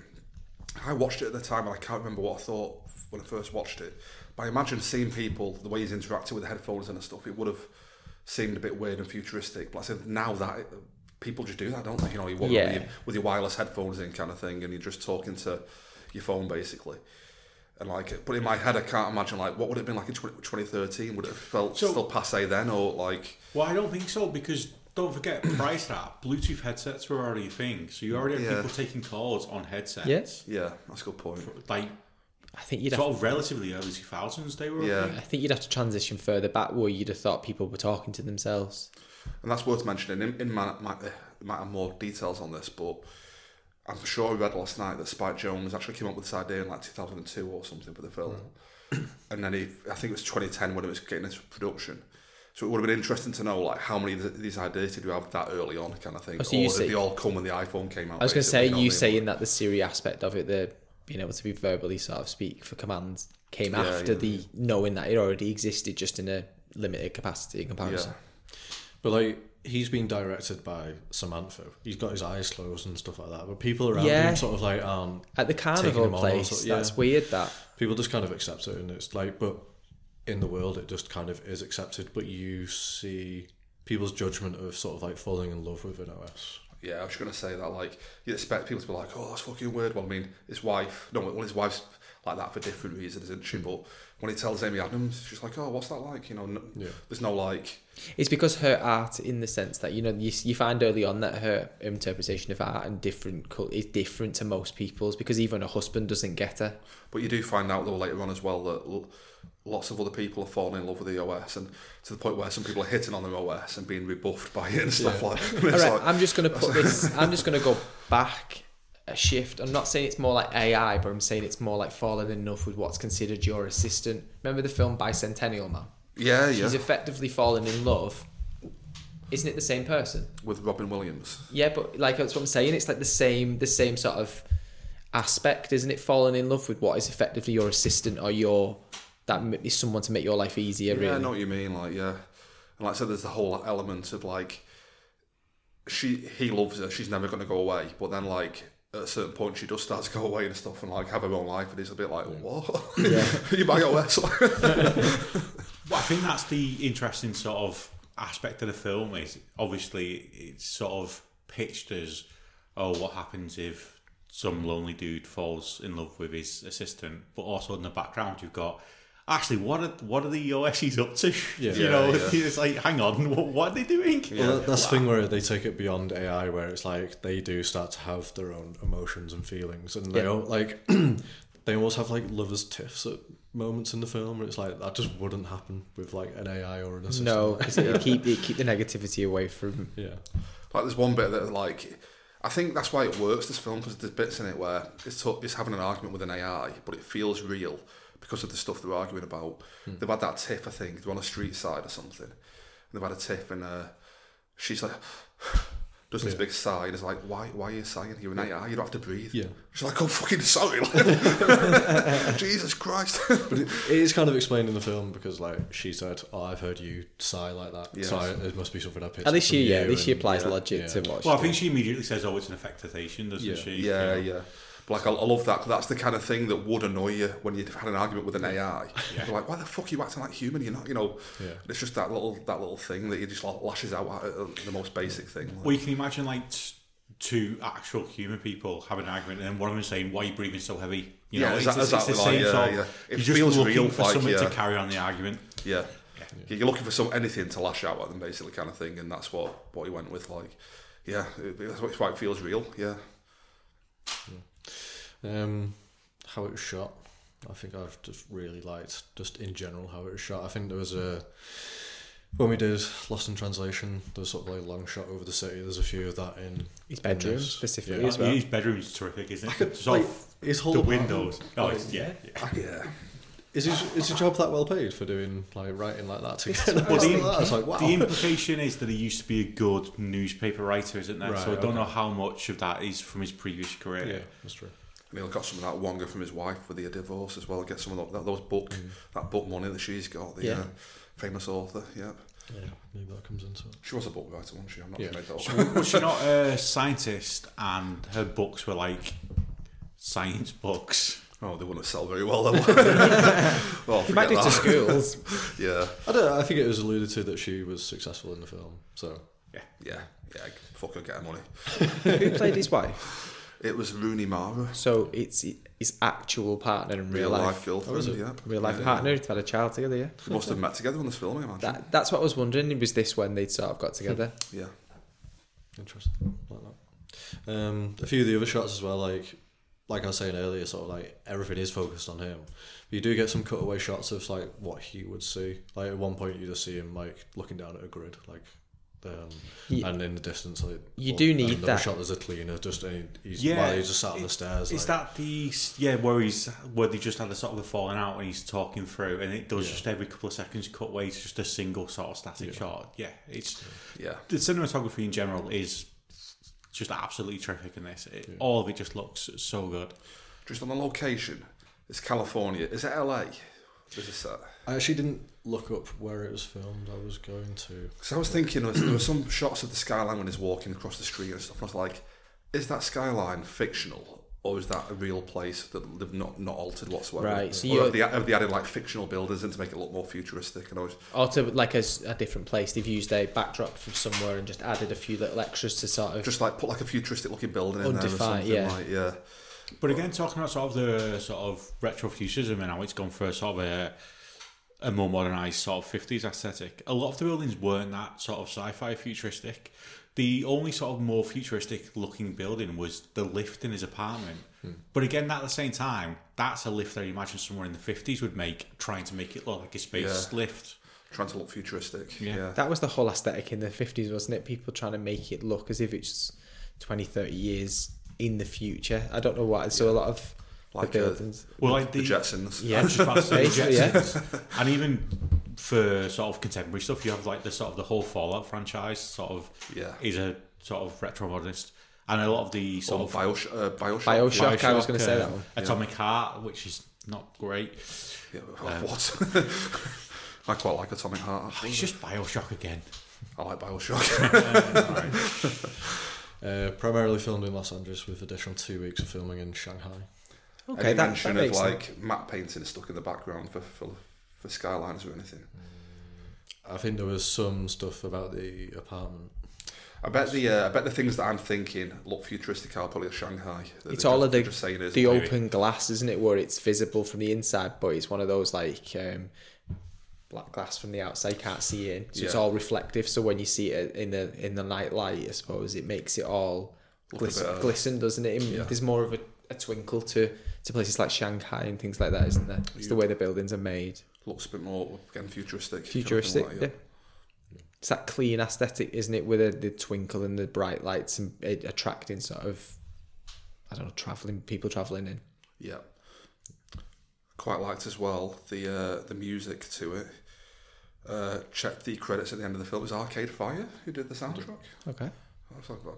I was like, I've heard loads of Arcade Fire, but I don't- I don't know much about them. I was like, oh, I'm going to check them out. It's a very nice soundtrack they've done there. Like, uh, very good. Yeah, I, d- I don't think I was blown away by the soundtrack, but I thought it was all very considerate for the film. And of- of Yeah, it fit. It was- Yeah, yeah, yeah. yeah. Um, so I did like that, and there's a couple of really nice piano pieces. And I thought it was interesting that some of those pieces were sort of like built into the movie. That Yeah. it was it was Samantha that was coming up with the Yes, music, yeah. and I thought that was quite cool.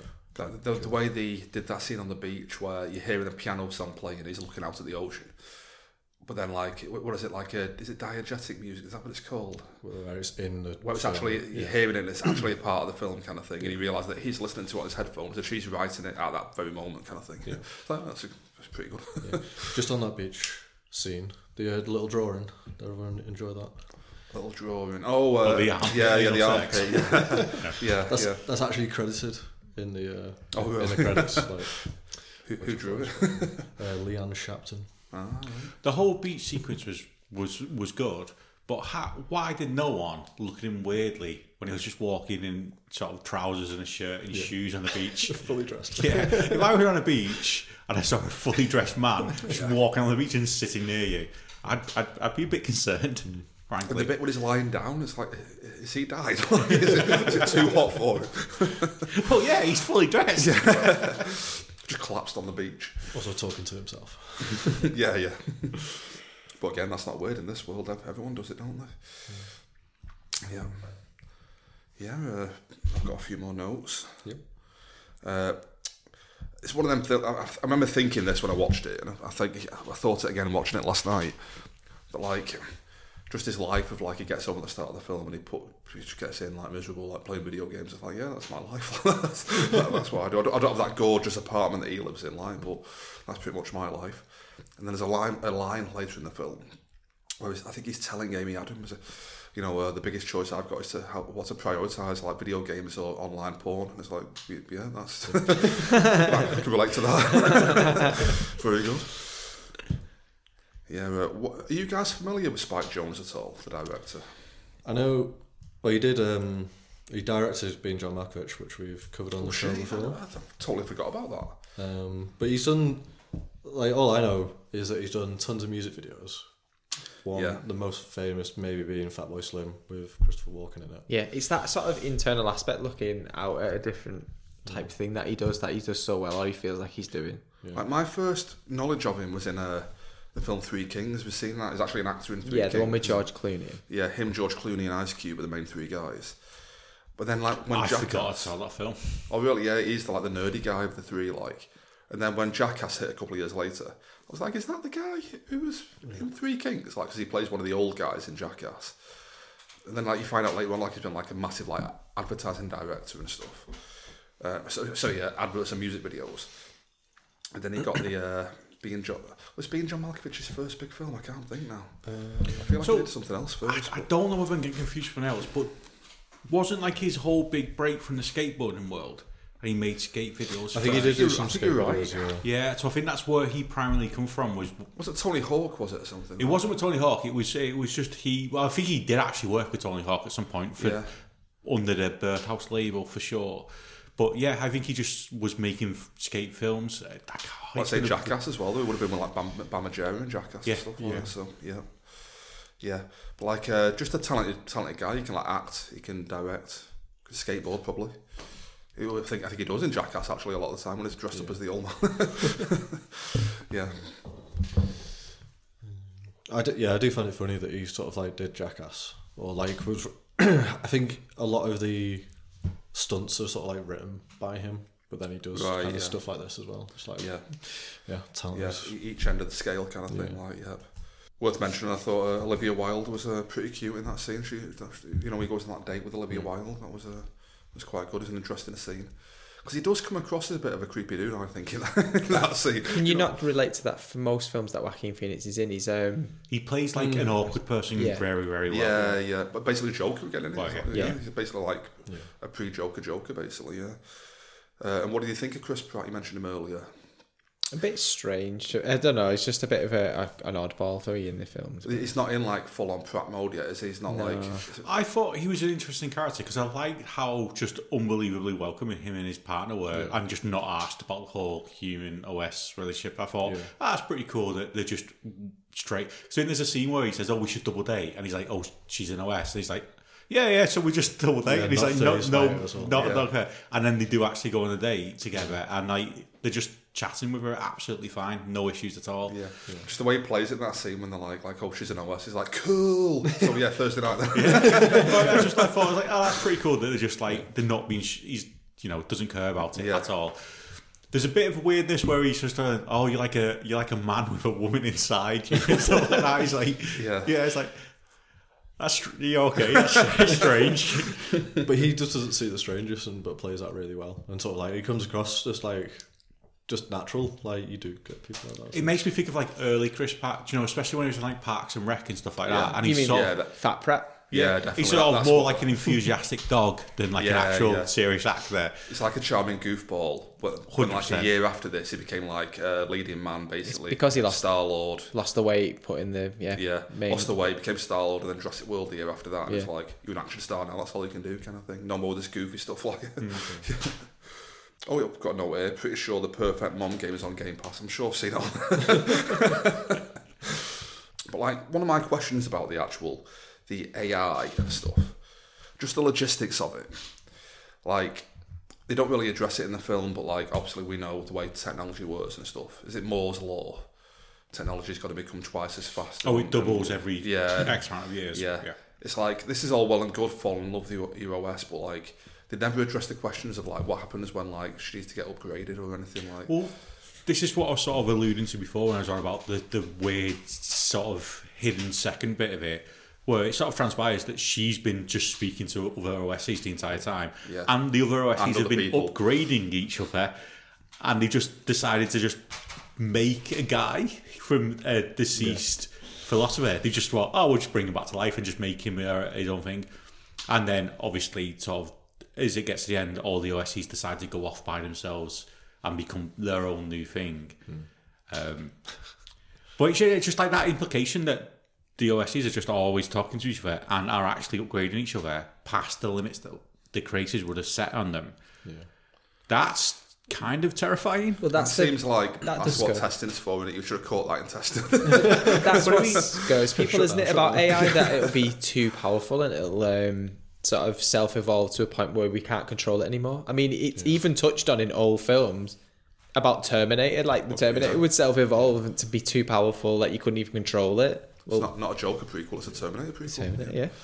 Well, I mean, it's just like it's obviously the film's front loaded is the sort of relationship between the two, but it's like just I just find it fascinating. You've got this sort of weird background of like, well, hang on, what is the next film here? Like, what happens? What happens when all the O- uh, OIs, uh, OSEs rather, sorry, sort of decide, you know what, Yeah. we'll be our own thing. Yeah, Let's you take know? over the world. Do you know what Yeah. it's going to turn into? WALL-E.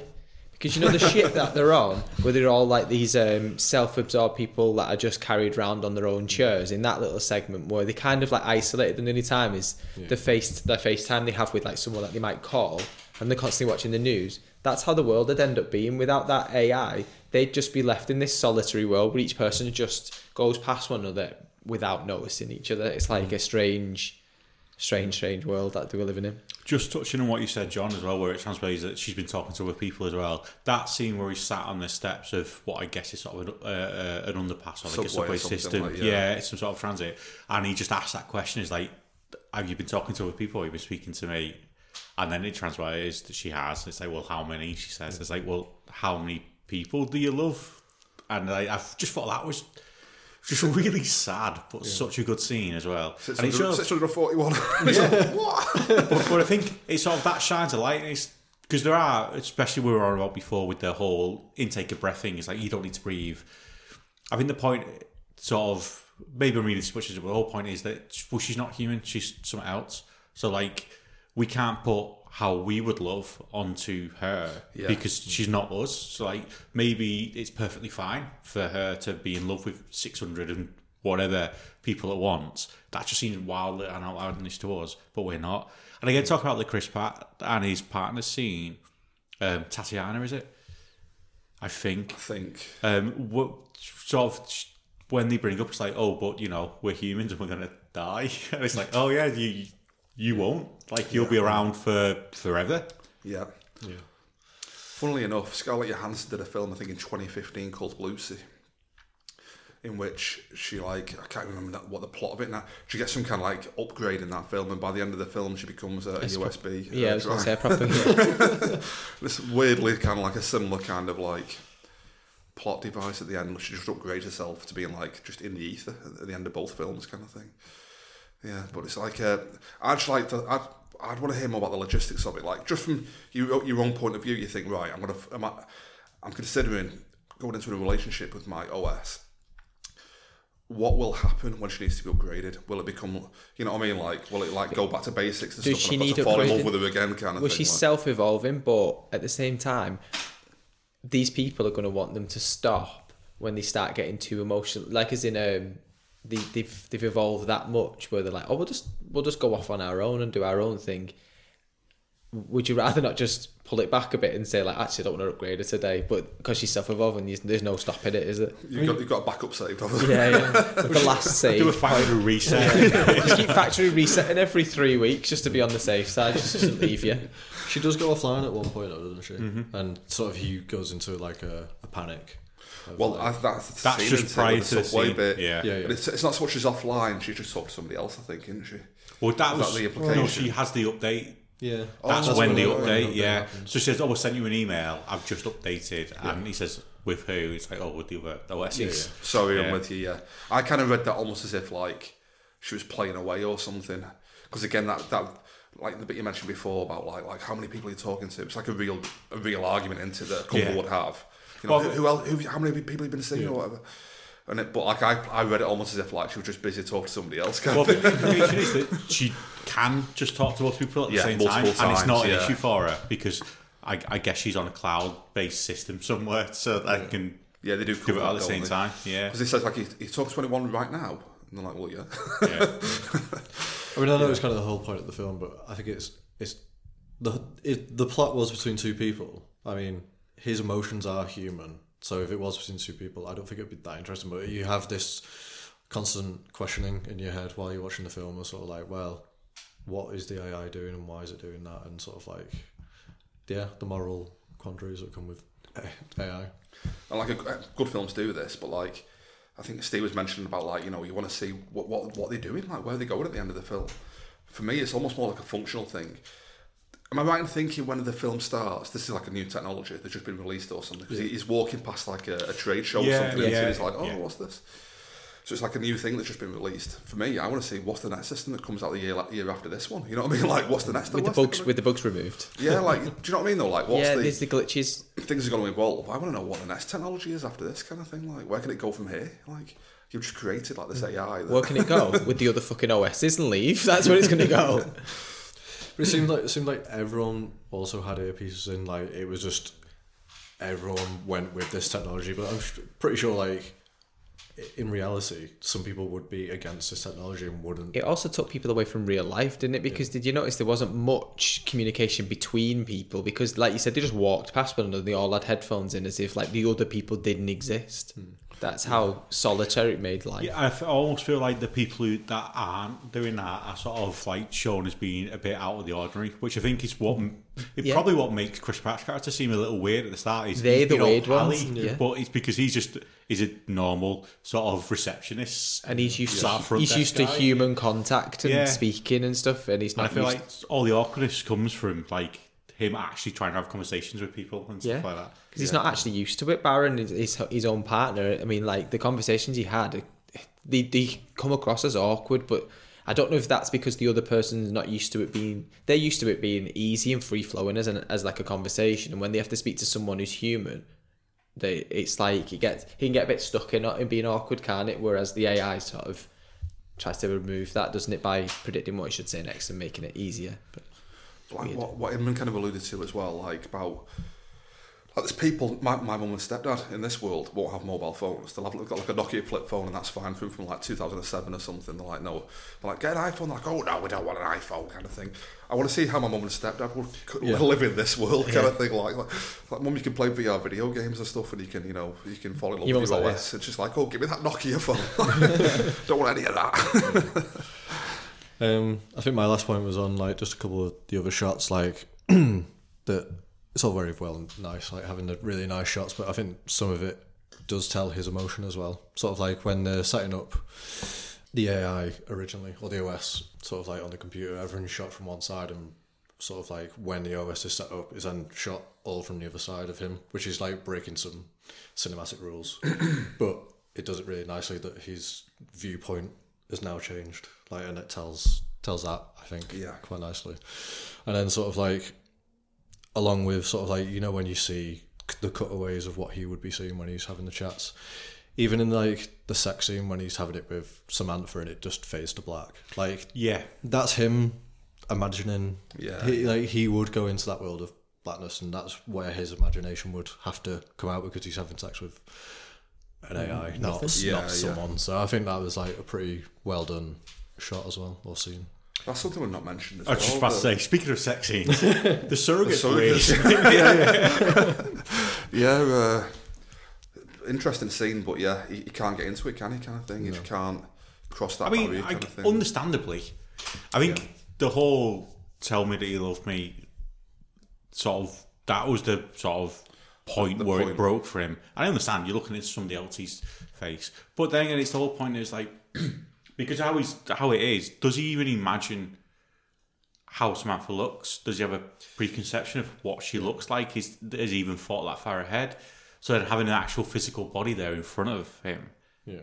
like how do you reconcile that how do you sort of work that you think there'd be some kind of like Google Glass technology where like you could wear glasses and he'll see what exactly what he imagines, kind of thing. oh, like it gives us a visual silhouette of an actual person. Well, he's he's with a real In- woman. but but like what he wants to, it's like a change up. he puts the glasses on and like she becomes exactly what he Whoever he imagines thinks, Samantha to be, yeah. kind of thing. Maybe that's Yeah. what would come next when we were saying what would be the next step for this OS, and like maybe that would be the next bit because he already plays like holographic games, kind of where he sees what sees Yeah, stuff just- around him because Yeah, that, surrounding that game him. seemed to be 3D where it was like It was within in the room and Yeah. they could still see stuff. yeah like use 3D VR kind of That's thing. it, just- that, that yeah. just VR and a flashlight would be all you need Yeah, yeah, There we go. We've sold it. Sold yeah. it. Good, good, news for you, Joaquin. there was one thing that weirded me out towards the end and I don't know if I read it wrong is the implication that him and his neighbour are going to jump off the roof and commit suicide at the end or have I just missed something Yeah, I didn't know how to interpret it really. because at he the asked end. are you going to come on this journey with me and she says yes and they just both walk up to the roof I was like Because I think by that point she had fallen in love with her, essentially. Yeah, or it seemed like it was going that way. I, I think I took that reading as well. It was a, especially at the moment where he was sort of half asleep on the couch, and you saw her and her OS Yeah. have like laughing and joking and Yeah, sort of being yeah. playful. So I, I figured that that's maybe where they're going, and it would sort of read why she was so open to him and Samantha's relationship if she was also thinking of sort of doing the same thing. Yeah. I think right at the end she sort of like leans her head on his shoulder. So I kind of took that as maybe that that's them together, and sort of like that's their like they then that's an affectionate thing When, to do. um, so, but I don't know. when she was first introduced, that's how I've sort of, you know, when you make a snap, things like, oh, they're going to end up together. That's the, the what's Yeah. going to happen. Uh, I'm quite glad that that wasn't a cut and dry thing, and it doesn't necessarily explicitly happen in the film. But that's when her first, sort of- especially with her, obviously her husband at the time seemed, or was it husband or was it just partner or wasn't? I think it was his partner. was it Did, just he did seem disconnected from her, like they didn't have much. Like they sorry, didn't have did much. you say the Adams? Sorry. Yes, yeah, I yeah. think they were married, didn't Because she says about like, oh, somebody has a marriage kind of thing, and I, Oh, I just blew it because he, he asked me to uh, move my shoes or something like that. Right. So I think she just mentioned marriage at some point. That for me, it was the whole when he was asking sort of intelligent questions about what she's working on stuff like that, and he was just her husband was like, oh, sort of rinsing it off as just being like a, a little silly hobby that Yeah, she it's like does and stuff like that. Yeah, like that's when I thought, oh, th- the way this is going to go is that they're going to end up together. yeah, she, she did that documentary of a, a mum sleeping, didn't she, or mm. something? He just didn't. like when he did she do get it. something? It's like no, no. She, Get, get people to act out what she's dreaming of or what she's thinking of, and it's like, don't think you get what she's trying to do. well, I like when he says that, and then she just goes, "But that wouldn't be a documentary." it's like, well, yeah, you're right. That, that, that'd be a film. yeah. But to come back to the point at the end, I didn't actually think that about them killing themselves, not purely because. Do you ever get this when you're watching a film and you're so used to movie logic that you, you're thinking like you know where something's going to go because you've seen so many bad films? You're like, oh, they're going to the roof. And in my head, I was thinking like, oh, they'll go up and like the AI will like control the lights in the building across to send them like, bye, bye, Joaquin message. you know, like, you know, like some like really tacky ending or something. But like, what was his name? Because it was dreadful. Joaquin Phoenix. Feed Oh, on. Theodore Twombly. Twombly, Twombly. Twombly, that was it. Yeah. Poor, poor guy. Old Ted Twombly. yeah, but you know what I mean? When you just, you've seen that many bad films, you're like, are they going to do this? Are they going to end it like this with like some stupid like message in the sky or something? it's like, no, they, they don't go there. I mean, just before they go to the roof, he's sort of like composing a letter to his ex-wife, isn't he?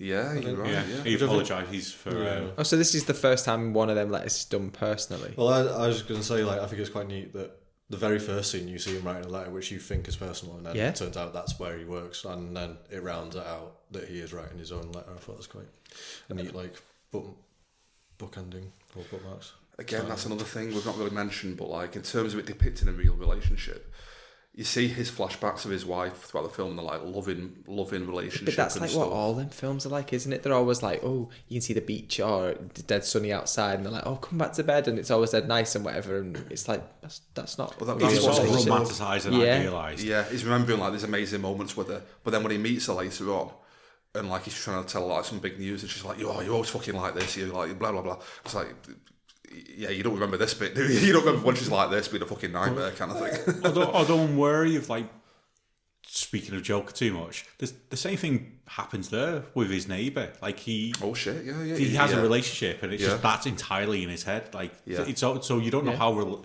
it's the whole uh, unreliable narrators. Like you don't know how much of that is true. Yeah. Like are those actual memories? Are they invented memories that he thinks happened, or did that happen? But yeah, you're right. He he cut out loads just to make it a nicer memory. And then when you see them together, it's like this is why it didn't work out. There are a couple of scenes where they are arguing, or where she was upset, her, his ex was upset in his like flashbacks. But I, I can't remember actually whether they mirror the emotions of what Samantha's going through at that time. I, th- Right, I okay. think they sort of go in order where um, his first couple of flashbacks are really nice and romanticised, and then as he the flashbacks keep happening, I think they sort of do almost follow a timeline of the relationship and what Yeah. as, as it goes on, they do gradually become a little worse Yeah. each time. Which is, is kind of how the relationship with Samantha went a little bit, and then they kind of made up. But I wasn't sure whether like you could interchange his memories with like him imagining what the relationship would be like with Samantha. Mm. He's putting images to her audio. Like, When Yeah. they go to his goddaughter's party and Samantha asks his goddaughter uh, to guess how old she was, hmm. I was fully expecting her to go like, oh, a couple of weeks when she asked his age. I was like, well, yeah, that's an issue, isn't it, really? yeah, yeah, yeah. like, you know, the, the- it's a brand new consciousness. Again, my last element, update yeah. Uh, seven days ago. Paedophile PC elements and stuff like that. Yeah, underage computers. So it is PC in both levels, isn't it? yeah. Um, think I'm done. If, unless you guys have got anything more to. No, I think No, I'm yeah. all done. Yeah. Covered. Excellent. Well, star ratings then. We go round table. Go Steve first, if you don't mind. I really like this film. It's not the best film I'm going to give, but I think I'm going to hit. I think I'm going to do a four out of five. I think I genuinely really liked it. I've definitely 100% on the podcast before I said that I have a real sort of big soft spot for films where just nothing happens and it's just like life. Um, Yeah. We briefly mentioned Lost in Translation before when you were talking about similarities to some shots. It's the same sort of deal. Nothing major really happens in that film. It's just someone's life in a moment. This is the same thing for me. I just thought it was terrific. But I, I would, I, I, I'm rare to give anything a five out of five, so it would be a four for me. But I thought it was terrific. I loved it. But it's funny because you just said that, and it's like when people say life imitates art, it's more like it's partial life, partial the artwork that surrounds the life, like we said, like it, the way it was visually shot and whatever, and the way it looks and the colours and the way the, the scenes were set up. That's kind of how they've done it. They've done it in that respect. So it is a slow moving film in that respect, but it's more about the visuals as well. I appreciate the visuals during the slower parts of the movie, I suppose. Sorry to jump in before you give Yeah. that thing. One of the things I wanted to briefly mention as well is I don't think we said it in the podcast, but we mentioned it a bit earlier that it's just over a two-hour film. I don't think it felt like a two-hour film for me. Yeah, it went by pretty, pretty quick for me. I think, yeah, yeah. I never once looked at the time or anything watching it, which is uh, Yeah, I was, I was going to say, sort of like the first hour, I thought like flew by, and I was like, realize it. I would say if it was ten minutes shorter, there was a just there was just a moment towards the end where I was like, uh, I just want to see when this finishes, and sort of like, I didn't know whether it was dragging on just a little bit. I'll mention there. There's one bit where he's going on like a holiday with the AI, and I was just thinking like it feels like they're opening up a whole other plot thread here. And I was like, I thought this film was shutting down. Is when he goes to like the cabin in the where Yeah, yeah. Where they, they're on a train. They're on a train going to the cabin. I think. Yeah, yeah. I was just like, I thought I felt it felt like this film was was ending, and it's Mm. opened up a whole new thing. It like I was like, how much longer is this on for? Yeah, maybe that's the feeling I had where it was like it felt like it was wrapping up and then it didn't, and then it was like, okay, how long? How yeah, long- what, how what else are long we is getting left? into it? Like, yeah. Right, because I only watched just over half of it. I can- can't give a, a full rating, but from the parts that I did watch and from what the way it was going, I've not experienced some of the scenes that you've watched, but I can give it a three out of five. But that's based on the fact that I have heard points, but I've not experienced that, so I can't give a full aspect on how the film goes from that So point. You've given half the film a three. Does that mean when you watch the full film it'll be a six? No, I'm not saying that. It might go up, it might go down. It depends how, like, like Sam said, for example, it did seem like aspects were a little bit too long or not needed. But then I don't know. I'll just have to find out. I'll have to watch the next bit, and then I'll have to give you a next pod update review on the Yeah, second the- the part of the film. thing. So I'll give you a full one. But at the minute, it's a three out of five. Yeah. According to Letterboxd, I gave it a 4.5 when I first watched it. So I'm just going to stick with that. I'll go with 4.5. I don't know why it's not a 5. I just but there's just it just doesn't hit the uh, the 5 mark banger level for me for some reason. There's just something holding it back. I don't know what it is, but because of that I just can't give it a 5. So I'll go 4.5. So I think it's what I was meaning. Like I love films like this, but I think almost because nothing really happens in them, I always feel a bit weird about giving them a five out of five. Even mm. though maybe my heart wants to give them a five out of five. Yeah. Because there's, you know, the plots are so low key and so localized. It feels weird giving it that extra mark. Yeah. It's like I can't think of a reason why I'm not giving it a 5 star 5 star rating, but I also can't think of a reason to give it a 5 star rating. So 4.5. It's almost like an unquantifiable point Yeah. five. Yeah. I feel Yeah. it or I don't. Yeah, exactly. Yeah, it's just a, you can't describe it. It's just it's either a five star film or it's not. Yeah. Creed's a five star film. But with with, with films like this that, is four point five. with films like this though, if it's going to be a five star, you can feel you feel it. You don't you don't. There's no explanation. yeah. You just feel it. You, you just know whether it's five stars. you or just know. Yeah, yeah. I was going to go uh, four and a half as well. And again, don't really know. I think I'd be nitpicking if I just said it was slightly too long. I just don't really know why it's not five. But I remember when I first watched it, or when it, like, not long after it came out, I watched it like two days consecutively because I just loved watching it that Yeah. first time. I thought it was great. Um, but yeah, four and a half, four and a half stars. I think I've definitely said in the past about other stuff where I'm a sucker for like a believable world, and I think this, like, although it's outlandish tech, I think it just does really make a believable world. We said it before from Tales from the Loop. yes, yeah, We spoke about that, and like you just believe everything that's going on in that world, like without any explanation. I think with Tales of Loop as well, there's just a lack of a massive exposition dump, and I quite like that. Like I like sometimes where you just have to pick up things from a film or a, a media, and you just sort of like put the pieces together yourself. You know, something treats you like an adult and shows that you can actually jump from one point to another. It doesn't just have someone at the start going, "Oh, all this happened." Like, I And this that. is why. Yeah. yeah. Yeah. Sweet. I think we'll uh, wrap the pod up there. Thanks, guys, for uh, reviewing her. Yeah, Yeah, cheers. it's good. Thank you. We'll try and get another show in soon. Try and get this more frequent. Last of Us, Last of Us. Well, coming when's the last episode? Due? Monday. Monday. Um, this means nothing to listeners because I don't know when this episode's going to go This on. this was probably gone. Yeah. Yeah. So, um, yeah, we'll wrap it up there. Thanks, guys, and we'll uh, have another pod for you soon. Thanks a lot. Cheers. Cheers. Bye. Bye. Adios, te amo.